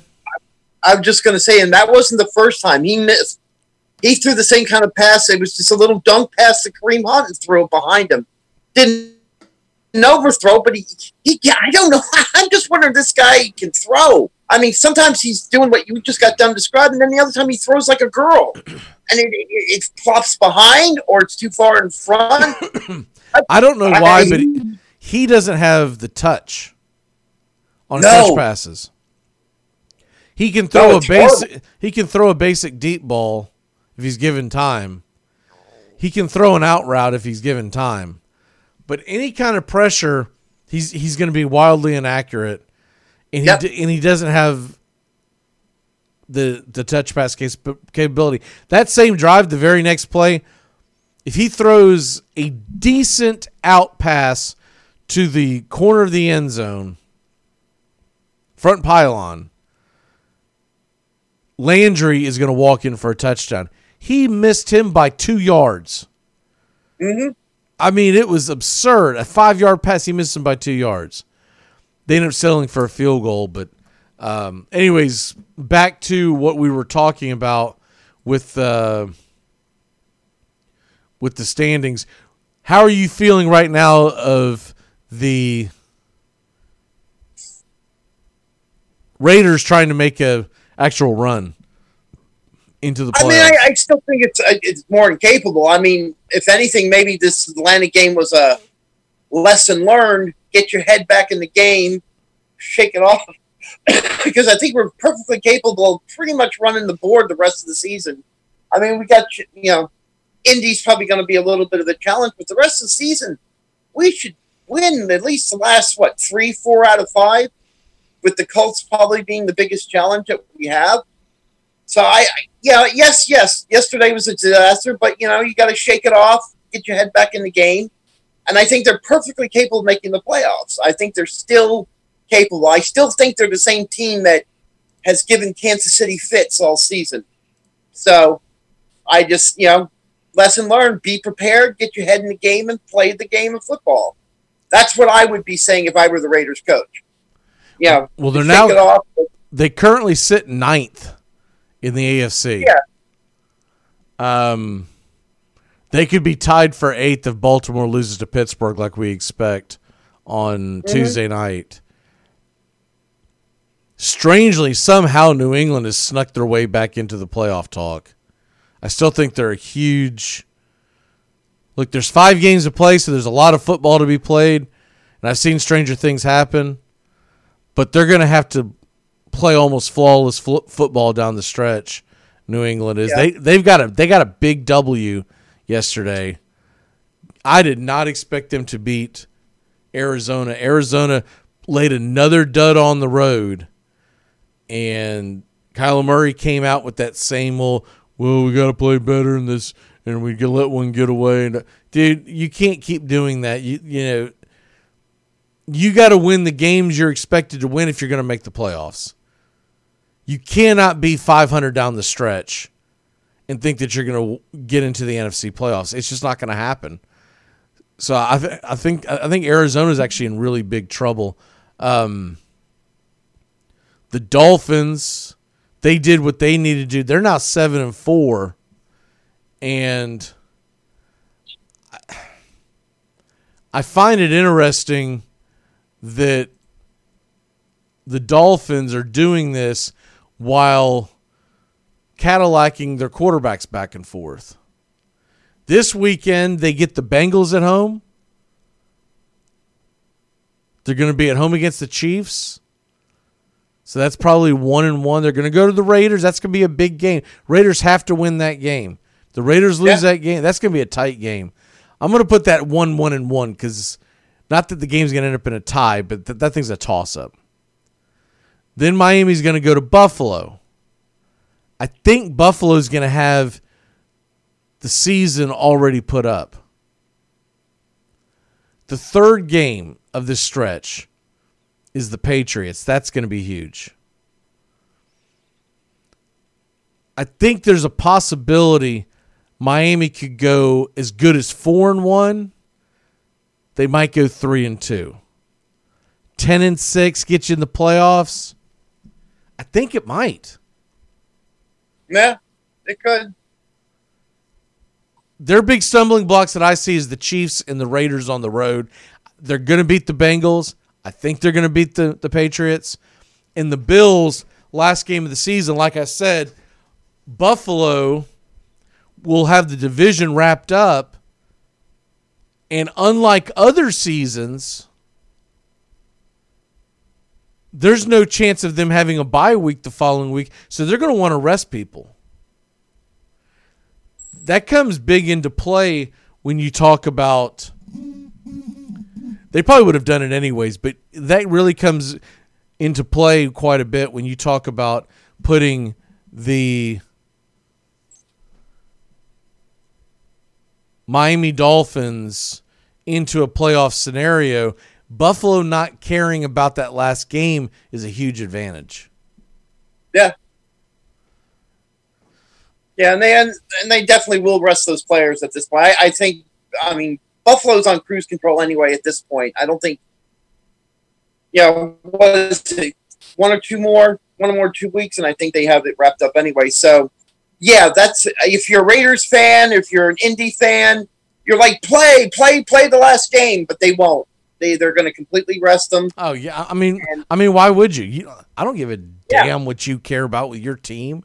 I care about my team. I've got to, if I'm the Bills, I might be the 4 seed in the playoffs. I'll be at home, but if it ended today, I'd be playing Cleveland. I'm not trying to get Josh Allen hurt. I'm not trying to get Stephon Diggs hurt. I'm not trying to get a lot of my players hurt. I'm going to play with my bare minimum. I'm going to bring some guys up from the taxi squad and play.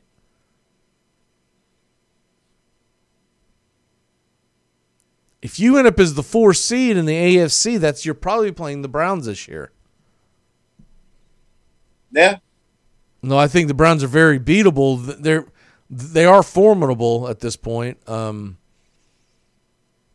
the irony is they could be playing the Dolphins another game. I think Vegas stepped in their mess kit, but they do have an easy schedule down the stretch.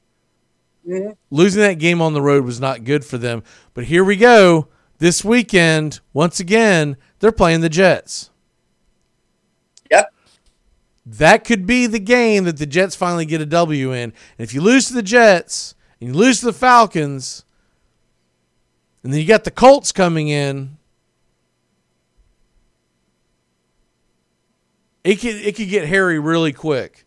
This Sunday is a must-win for the Raiders. Yep. It's an early kickoff. East Coast, West Coast. Oh, that's a dangerous, dangerous slot, my friend. I know. And then they're going to come home against the Colts. That's going to be a tough one. The Chargers is never easy. I believe that's a Monday night game. Yeah. Or no, Thursday. It's a Thursday night game. Thursday night. And then they got the Dolphins. And the Dolphins looks like that might be a Saturday night game from what I'm looking at. It's the day after Christmas. It looks like that's the Saturday night NFL Network game, so that should be a lot of fun. Putting a cap on this, what's the percentage that your Raiders make the playoffs? Right now, I say 60-40 in favor. I still think they can pull this out. It's in front of them. If they just play the way they played earlier this season, I still say they have a 60% chance of winning. I say 70-30 Raiders are in the playoffs if they win this week. But if they go out and lose to the Jets, which is probably less likely now, because if losing 43-6 to the Falcons doesn't get your attention, what the hell doesn't? But if they beat the Jets, I give them a 70-30 chance of winning. If they lose the Jets, that's how big this game is. I think it goes 30-70. I think at that point, then you're talking about, holy crap, we almost have to run the table because we're going to start losing tiebreakers because of certain losses. So, yep.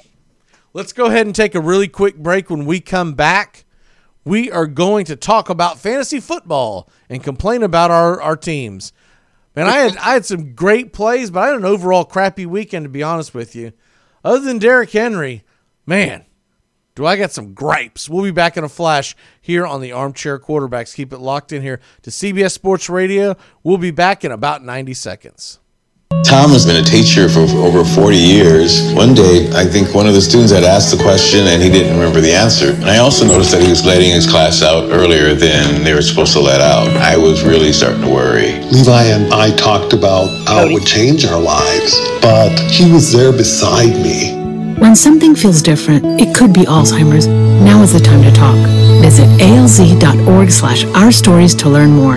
A message from the Alzheimer's Association and the Ad Council. That's the sound of NyQuil Severe, hard at work. NyQuil Severe is the best sleep with a cold medicine. No tossing and turning, just rest and recovery. So you're ready to take on tomorrow. For powerful relief of your worst cold and flu symptoms, try NyQuil Severe. The nighttime sniffling, sneezing, coughing, aching, stuffy head, best sleep with a cold medicine. Use as directed. Keep out of reach of children. That's how we do it in Detroit. This is Sean O'Toole with the Armchair Quarterbacks. Catch me Drive Time with Mac McGee and the Armchair Quarterbacks radio show and Facebook Live. Detroit.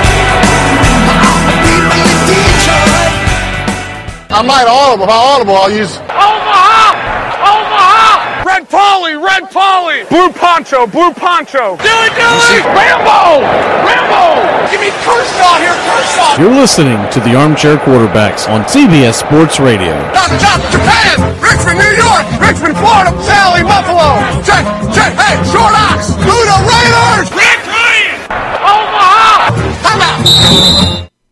Broken pretzels in the rug, the beer cans could be worse. She'll clean it up tomorrow and dread September 1st when once again,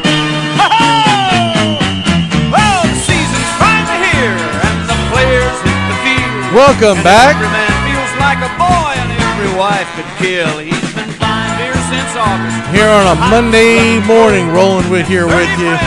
And, well, it's that time of week again as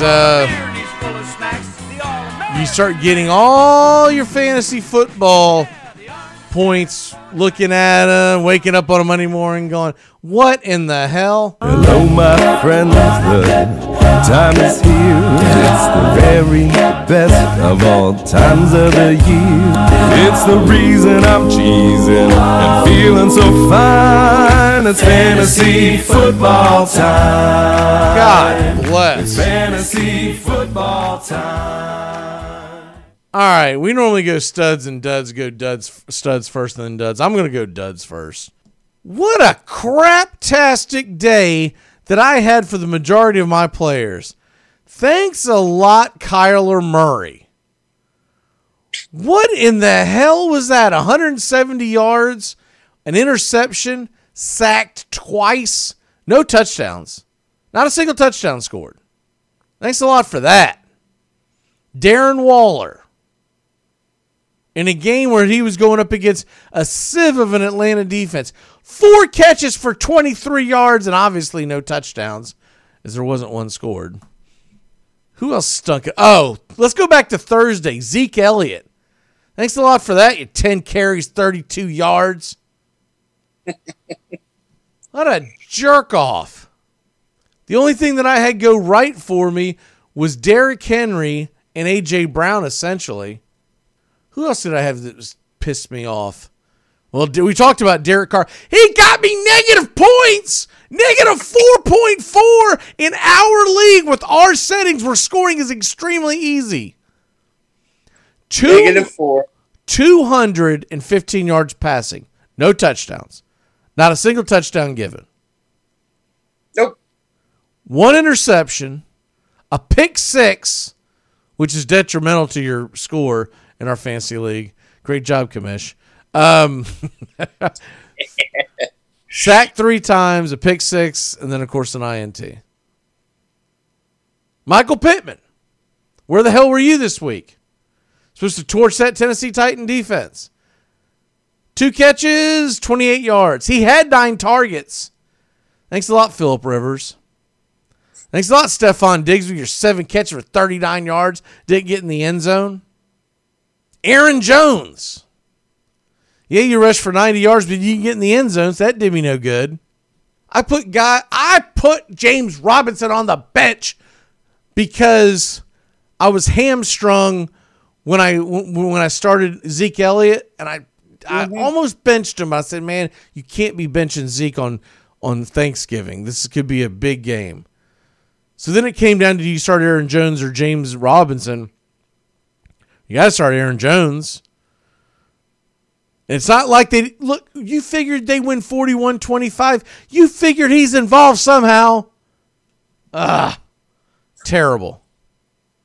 Oh, and screw you, Brian Hill. I had to pick you up and stream you in a few leagues. Nothing. 55 yards on 13 carries. There was no Todd Gurley. You should have went off. Yeah. Who are you pissed at this week? Let me see. You took the one. I'm still furious with Carr. Thanks, Michael Thomas, for that whole whopping, 10 points? 4 receptions, 27 yards, I think. Thanks for that, nothing burger. Leonard Fournette, 10 for 35. I'm sorry, but if you're starting Leonard Fournette at this point, that's your own fault. He's a bum. Well, that's because it's in that best ball league. I'm still lamenting that choice. Oh, who cares about that? So I'm still lamenting even picking him. I'm talking about actual best ball leagues. To me, are just nah. Who cares? Heroes on the other side. Thank you, Tyreek Hill. Thank you for 269 yards worth and 3 touchdowns. How many points was that worth in our leagues to you? 80. Jesus. Lord have mercy. That's saving me in the reggae league. That's one league he actually, that 80 points, what he was supposed to score, covered my entire league.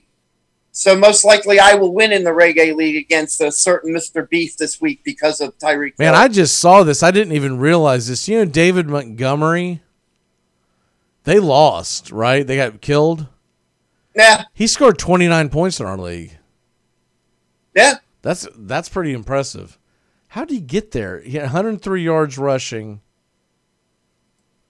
40 yards receiving and just 1 touchdown. 143 total yards, the touchdown. Didn't expect that. I'm saved in that league. The good news was I didn't need wins in a lot of these leagues, and a lot of these leagues I've already got playoff spots wrapped up. My own fault in this one league this team's terrible. It's got a lot to do with their goofy rules, and I had to throw something up against the wall and hope it sticks. You got to start 4 receivers in this league. I mean, I've got Pittman and Aguilar in there, and those are mainstays. This is how difficult this league is. Such a deep league, and you're always second-guessing yourself. I could have went a few other ways, but my receiving core is so bad, and then I was hit with some COVID, and I was hit with some injuries. The only other person that I could have put in with this was Antonio Brown, who didn't do crap again this week, 11 yards, whatever. So I tried to throw Kendall Hinton in there as the wide receiver who played quarterback. I was like, man, maybe something happens. Maybe he can throw a touchdown. What if this guy comes out and he's like freaking goes off. No one's expecting it. I get a free 30 points there. But anyways, he only got 1 point. I was like, there's a couple other ways I could have went, but none of it sounded like it wouldn't have made a difference. I still would have lost, but I only need about 75 points out of Chris Carson this tonight. So that, that's it. That's that's all. Most of my I hardly ever pay attention to our host league. Yeah, I'm gonna lose in the host league too. That team sucked this week too, man. So I had Aaron Rodgers. He went off. Devontae Adams. Blah. I had Will Fuller. Man, you think you're in good shape, and then Kareem Hunt doesn't do crap. Brian Hill doesn't do crap. I had to put Hinton in this one, and this one he got me negative points. So I guess in the other league they don't count off on anything. This one, negative 3.68. But I was just throwing darts out there. I could have put A.J. Brown in. He did so terribly the first time against the freaking Colts. I ended up benching him, and I was just trying to throw something up against the wall, and if it stuck, it stunk. It didn't stick. So I'm pretty sure all my guys are done on that. So, yeah, I'm going to lose that game, but I'm in pretty good shape in that league. I guess I'm going to probably going to back into the playoffs in that. Yeah, I'll be in the playoffs. There's 2 games left, and I don't know why it doesn't have it, but I've already clinched the playoffs. Because I've got 4 losses. The next closest team, unless maybe only 4 people make the playoffs in this league. That could be a possibility. I don't know. If I don't make the playoffs in the host league, it's a blessing in disguise. That's how I look at it, because it's one less league I have to pay attention to. I have to double check that. It was supposed to be 6 teams, but I wonder if I fat fingered something. You got any other duds and studs?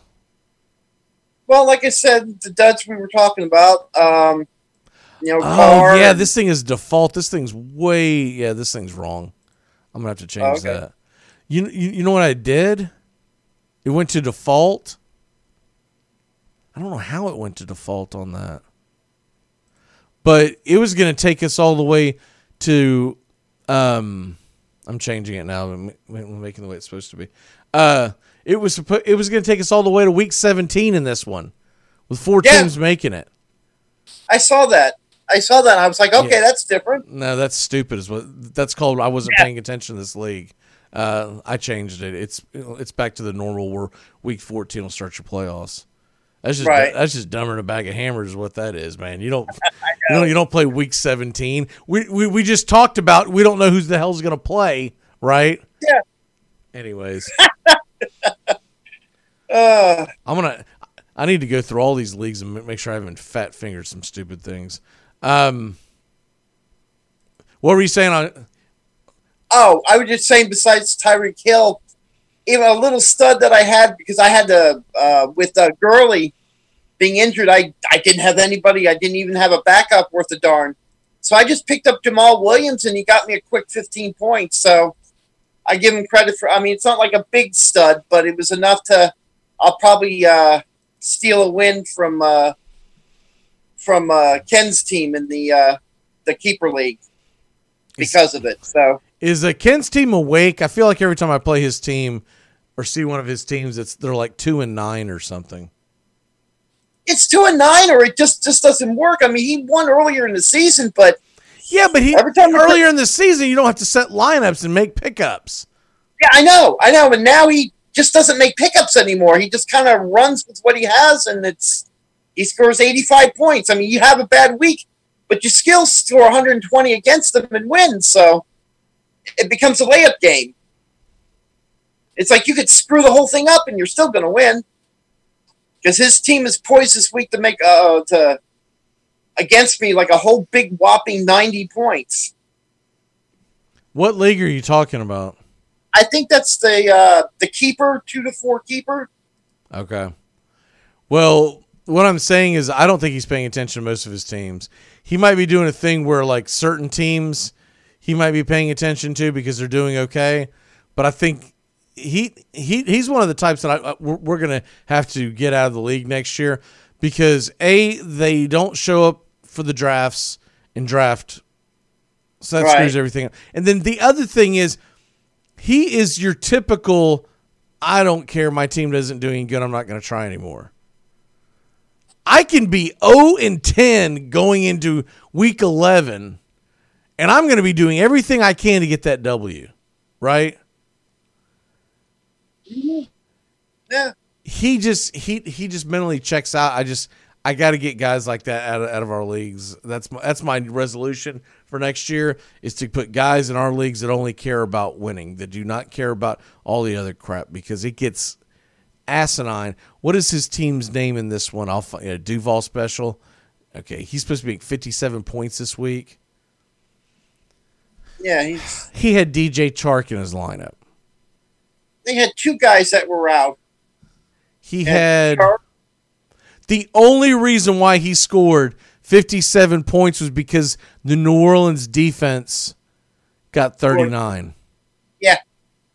That's exactly. It. Yep. He got 3 zeros this week. Mm-hmm. Darius Slayton, Jared Cook, and DJ Chark. Yep. His bench is trash. Yeah, he's going to be one of the ones that's going to go by the wayside. I can't do another year with that moron in there. I'm sorry, but I got to call a spade a spade. He doesn't give a crap. You've got DJ Chark in your lineup. What the hell are you doing, son? You know. I wish James Forbes would pay attention to his. I appreciate it. That's going to be another one that's going to have to go by the wayside. We'll put we'll have some. One friendly league that we put them all in, and then that'll be it. But all the serious leagues, man, we just got to get them out. I got to find ones that are a little more competitive, and I'll find them.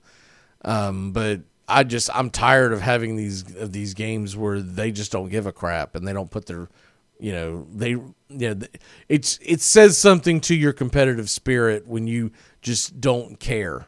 It's a defeatist mentality, and I can't relate to that. I always want to win, Yeah. I always want to win. It's not. It was funny at the beginning of the season. We still laugh about this, but he was all jazzed. He gets us at the beginning of every year. Guess he had one good fantasy football year sometime in his lifetime, and he always thinks he's going to be good. And I'm like, you're always trash, and he goes, no, I'm not. And so at the beginning of the year, my wife comes up with these goofy ideas and says, oh, the person who loses fantasy football, because she sees these articles, they should have to do this and they should have to do that. I said, they're never going to do it. So I'm not going to do it. And it was something like get a tattoo of something stupid or whatever, or, whatever. And James is all on board about doing this. I said, there's a good chance you're going to be the one who has to do it. He's like, what do you mean? I said, pick a league. You're the worst fantasy player in that league. What? No, I'm not. Sure enough, about 2 months in, I say something to him. I said, so how your fantasy team's doing? He started laughing. He goes, man, they're terrible. I said, aren't you glad that you aren't shaving your butt or whatever it was stupid we were going to do for the fantasy loser? This is why we don't do it, because the person who would end up doing it would just say, I'm not going to do that. And the whole thing would be, garbage again. I know exactly what it would be. I'd be like one of the few people that step up and go, hell, I'll do it on air. I'll shave my butt on air or whatever stupid thing we're going to do, right? But the 75% of them are going to cower it out. If you cannot remember to set your lineup, you cannot be relied upon to do anything else in life. DJ Chark, when was he... When was he announced that he was out? That was not a last-second decision, because I was Friday. Yeah. So for 48 hours, DJ Chark sat in his lineup.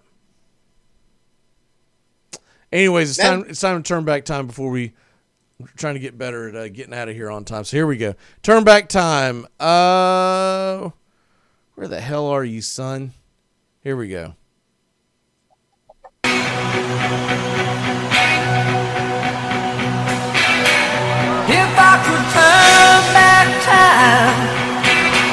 on this date, 1981, 39 years old, or 39 years ago. How does this make you feel, Doug? 39 years ago, Dave Rigetti wins the AL Rookie of the Year award. Oh, wow. That's a name I haven't heard in a long time. I haven't thought about him since the famous water cooler incident. No, neither. What was that, 83-ish that he did that, where he ripped his finger on the water cooler or something? That was one of the first goofy injuries of my childhood that I heard of. I was like, wait, what? What happened to this guy? That one in the George Brett hemorrhoids when I was a kid.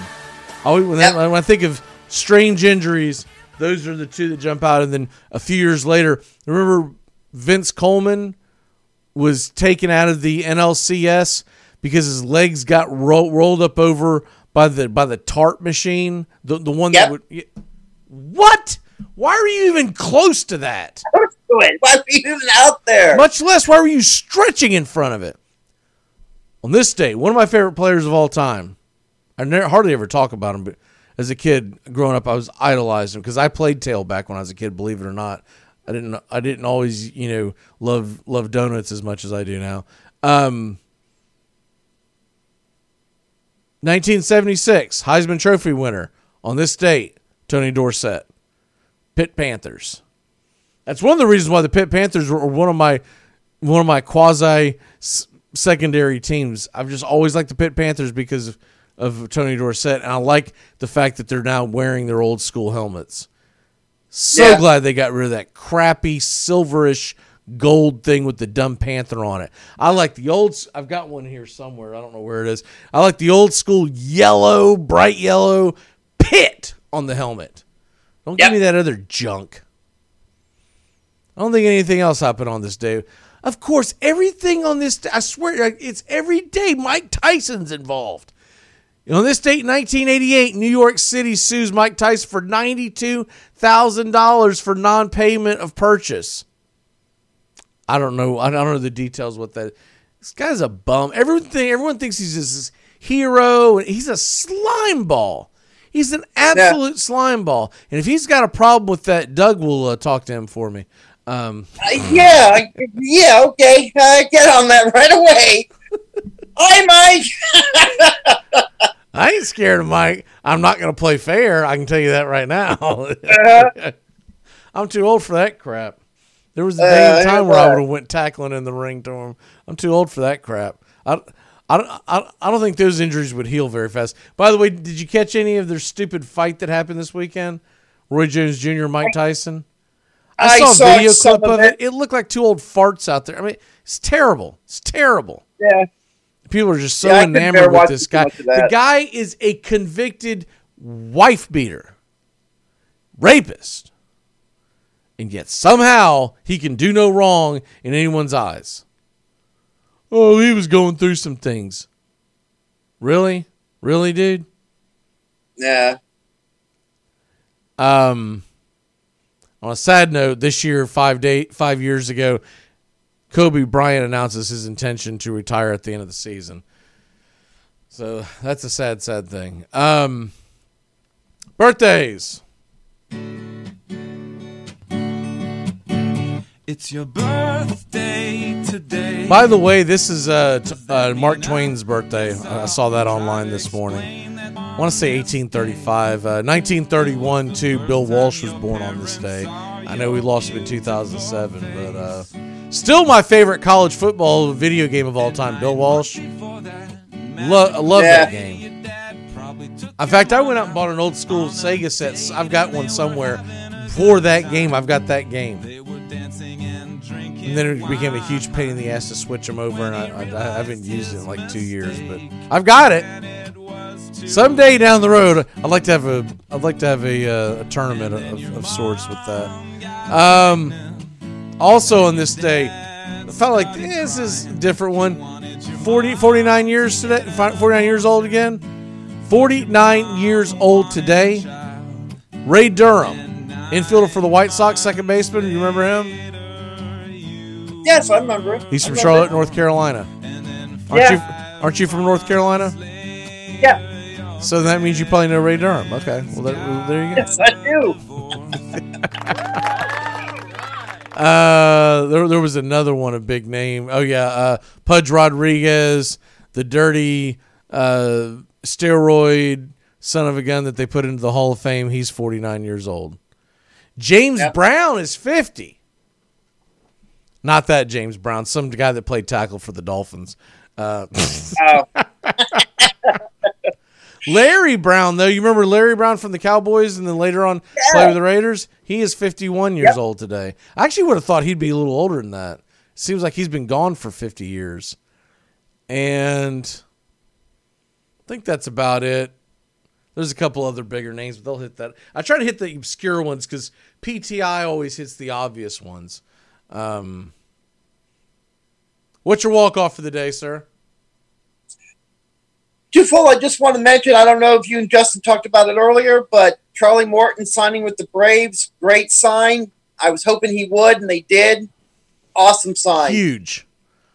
A huge signing, and a great deal. My takeoff, though, running the same thing real quick, is I just kind of predict, and I will think that Trevor Bauer will sign with the Angels this year. Let me ask you something. I keep hearing these rumors that the Reds are going to trade Sonny Gray. What the hell is that about?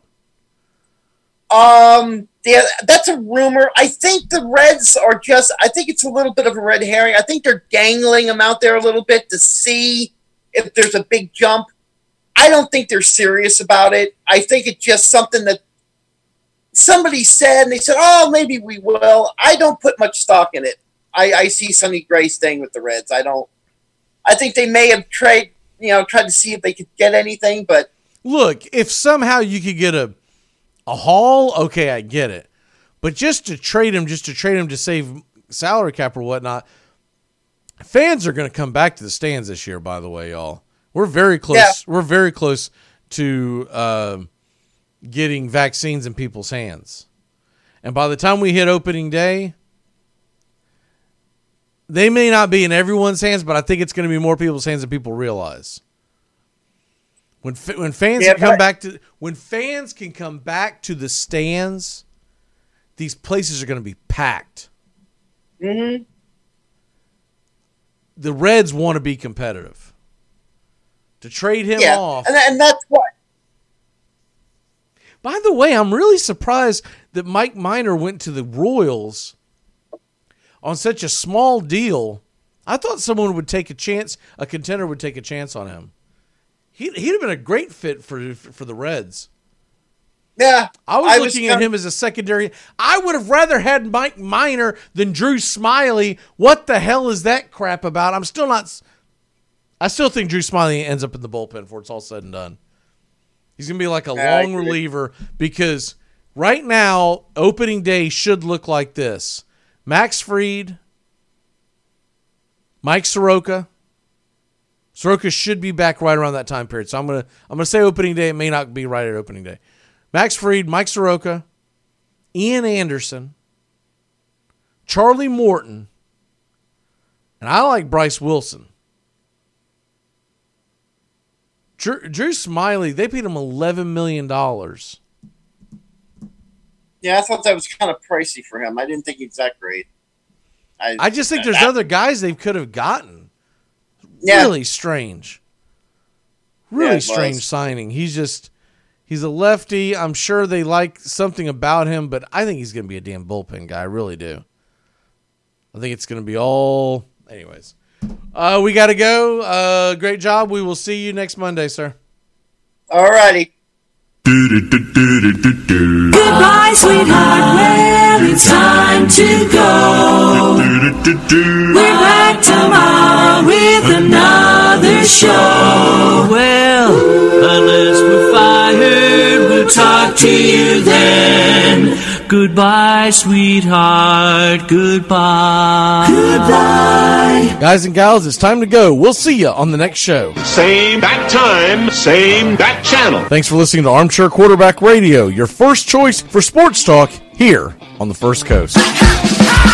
Armchair Quarterback Radio comes your way every day. Find Armchair Quarterbacks Radio on Facebook today. And don't forget to tap that app. The Armchair Quarterbacks app is free to download, and you can take us anywhere you go. You can hear the whole show every day on Armchair Quarterbacks app. Can I get another cigarette, please? Can I get another cigarette, please? Yeah, I know I live to regret it. Just give me another cigarette, please. Yes. I kinda like that. I wanna tap that. If you haven't downloaded it yet, your Armchair Quarterbacks app is the best app you can tap today. Google Android, Apple iPhone. That's right, download it, tap that app today. You can take the Armchair Quarterbacks app anywhere. Free to download, free to use, and important to have. Download it today. Tap that Armchair Quarterbacks app. The best in Southeast sports talk. Listen live or catch the replay. I kinda like that. I wanna tap that. You can bet I'm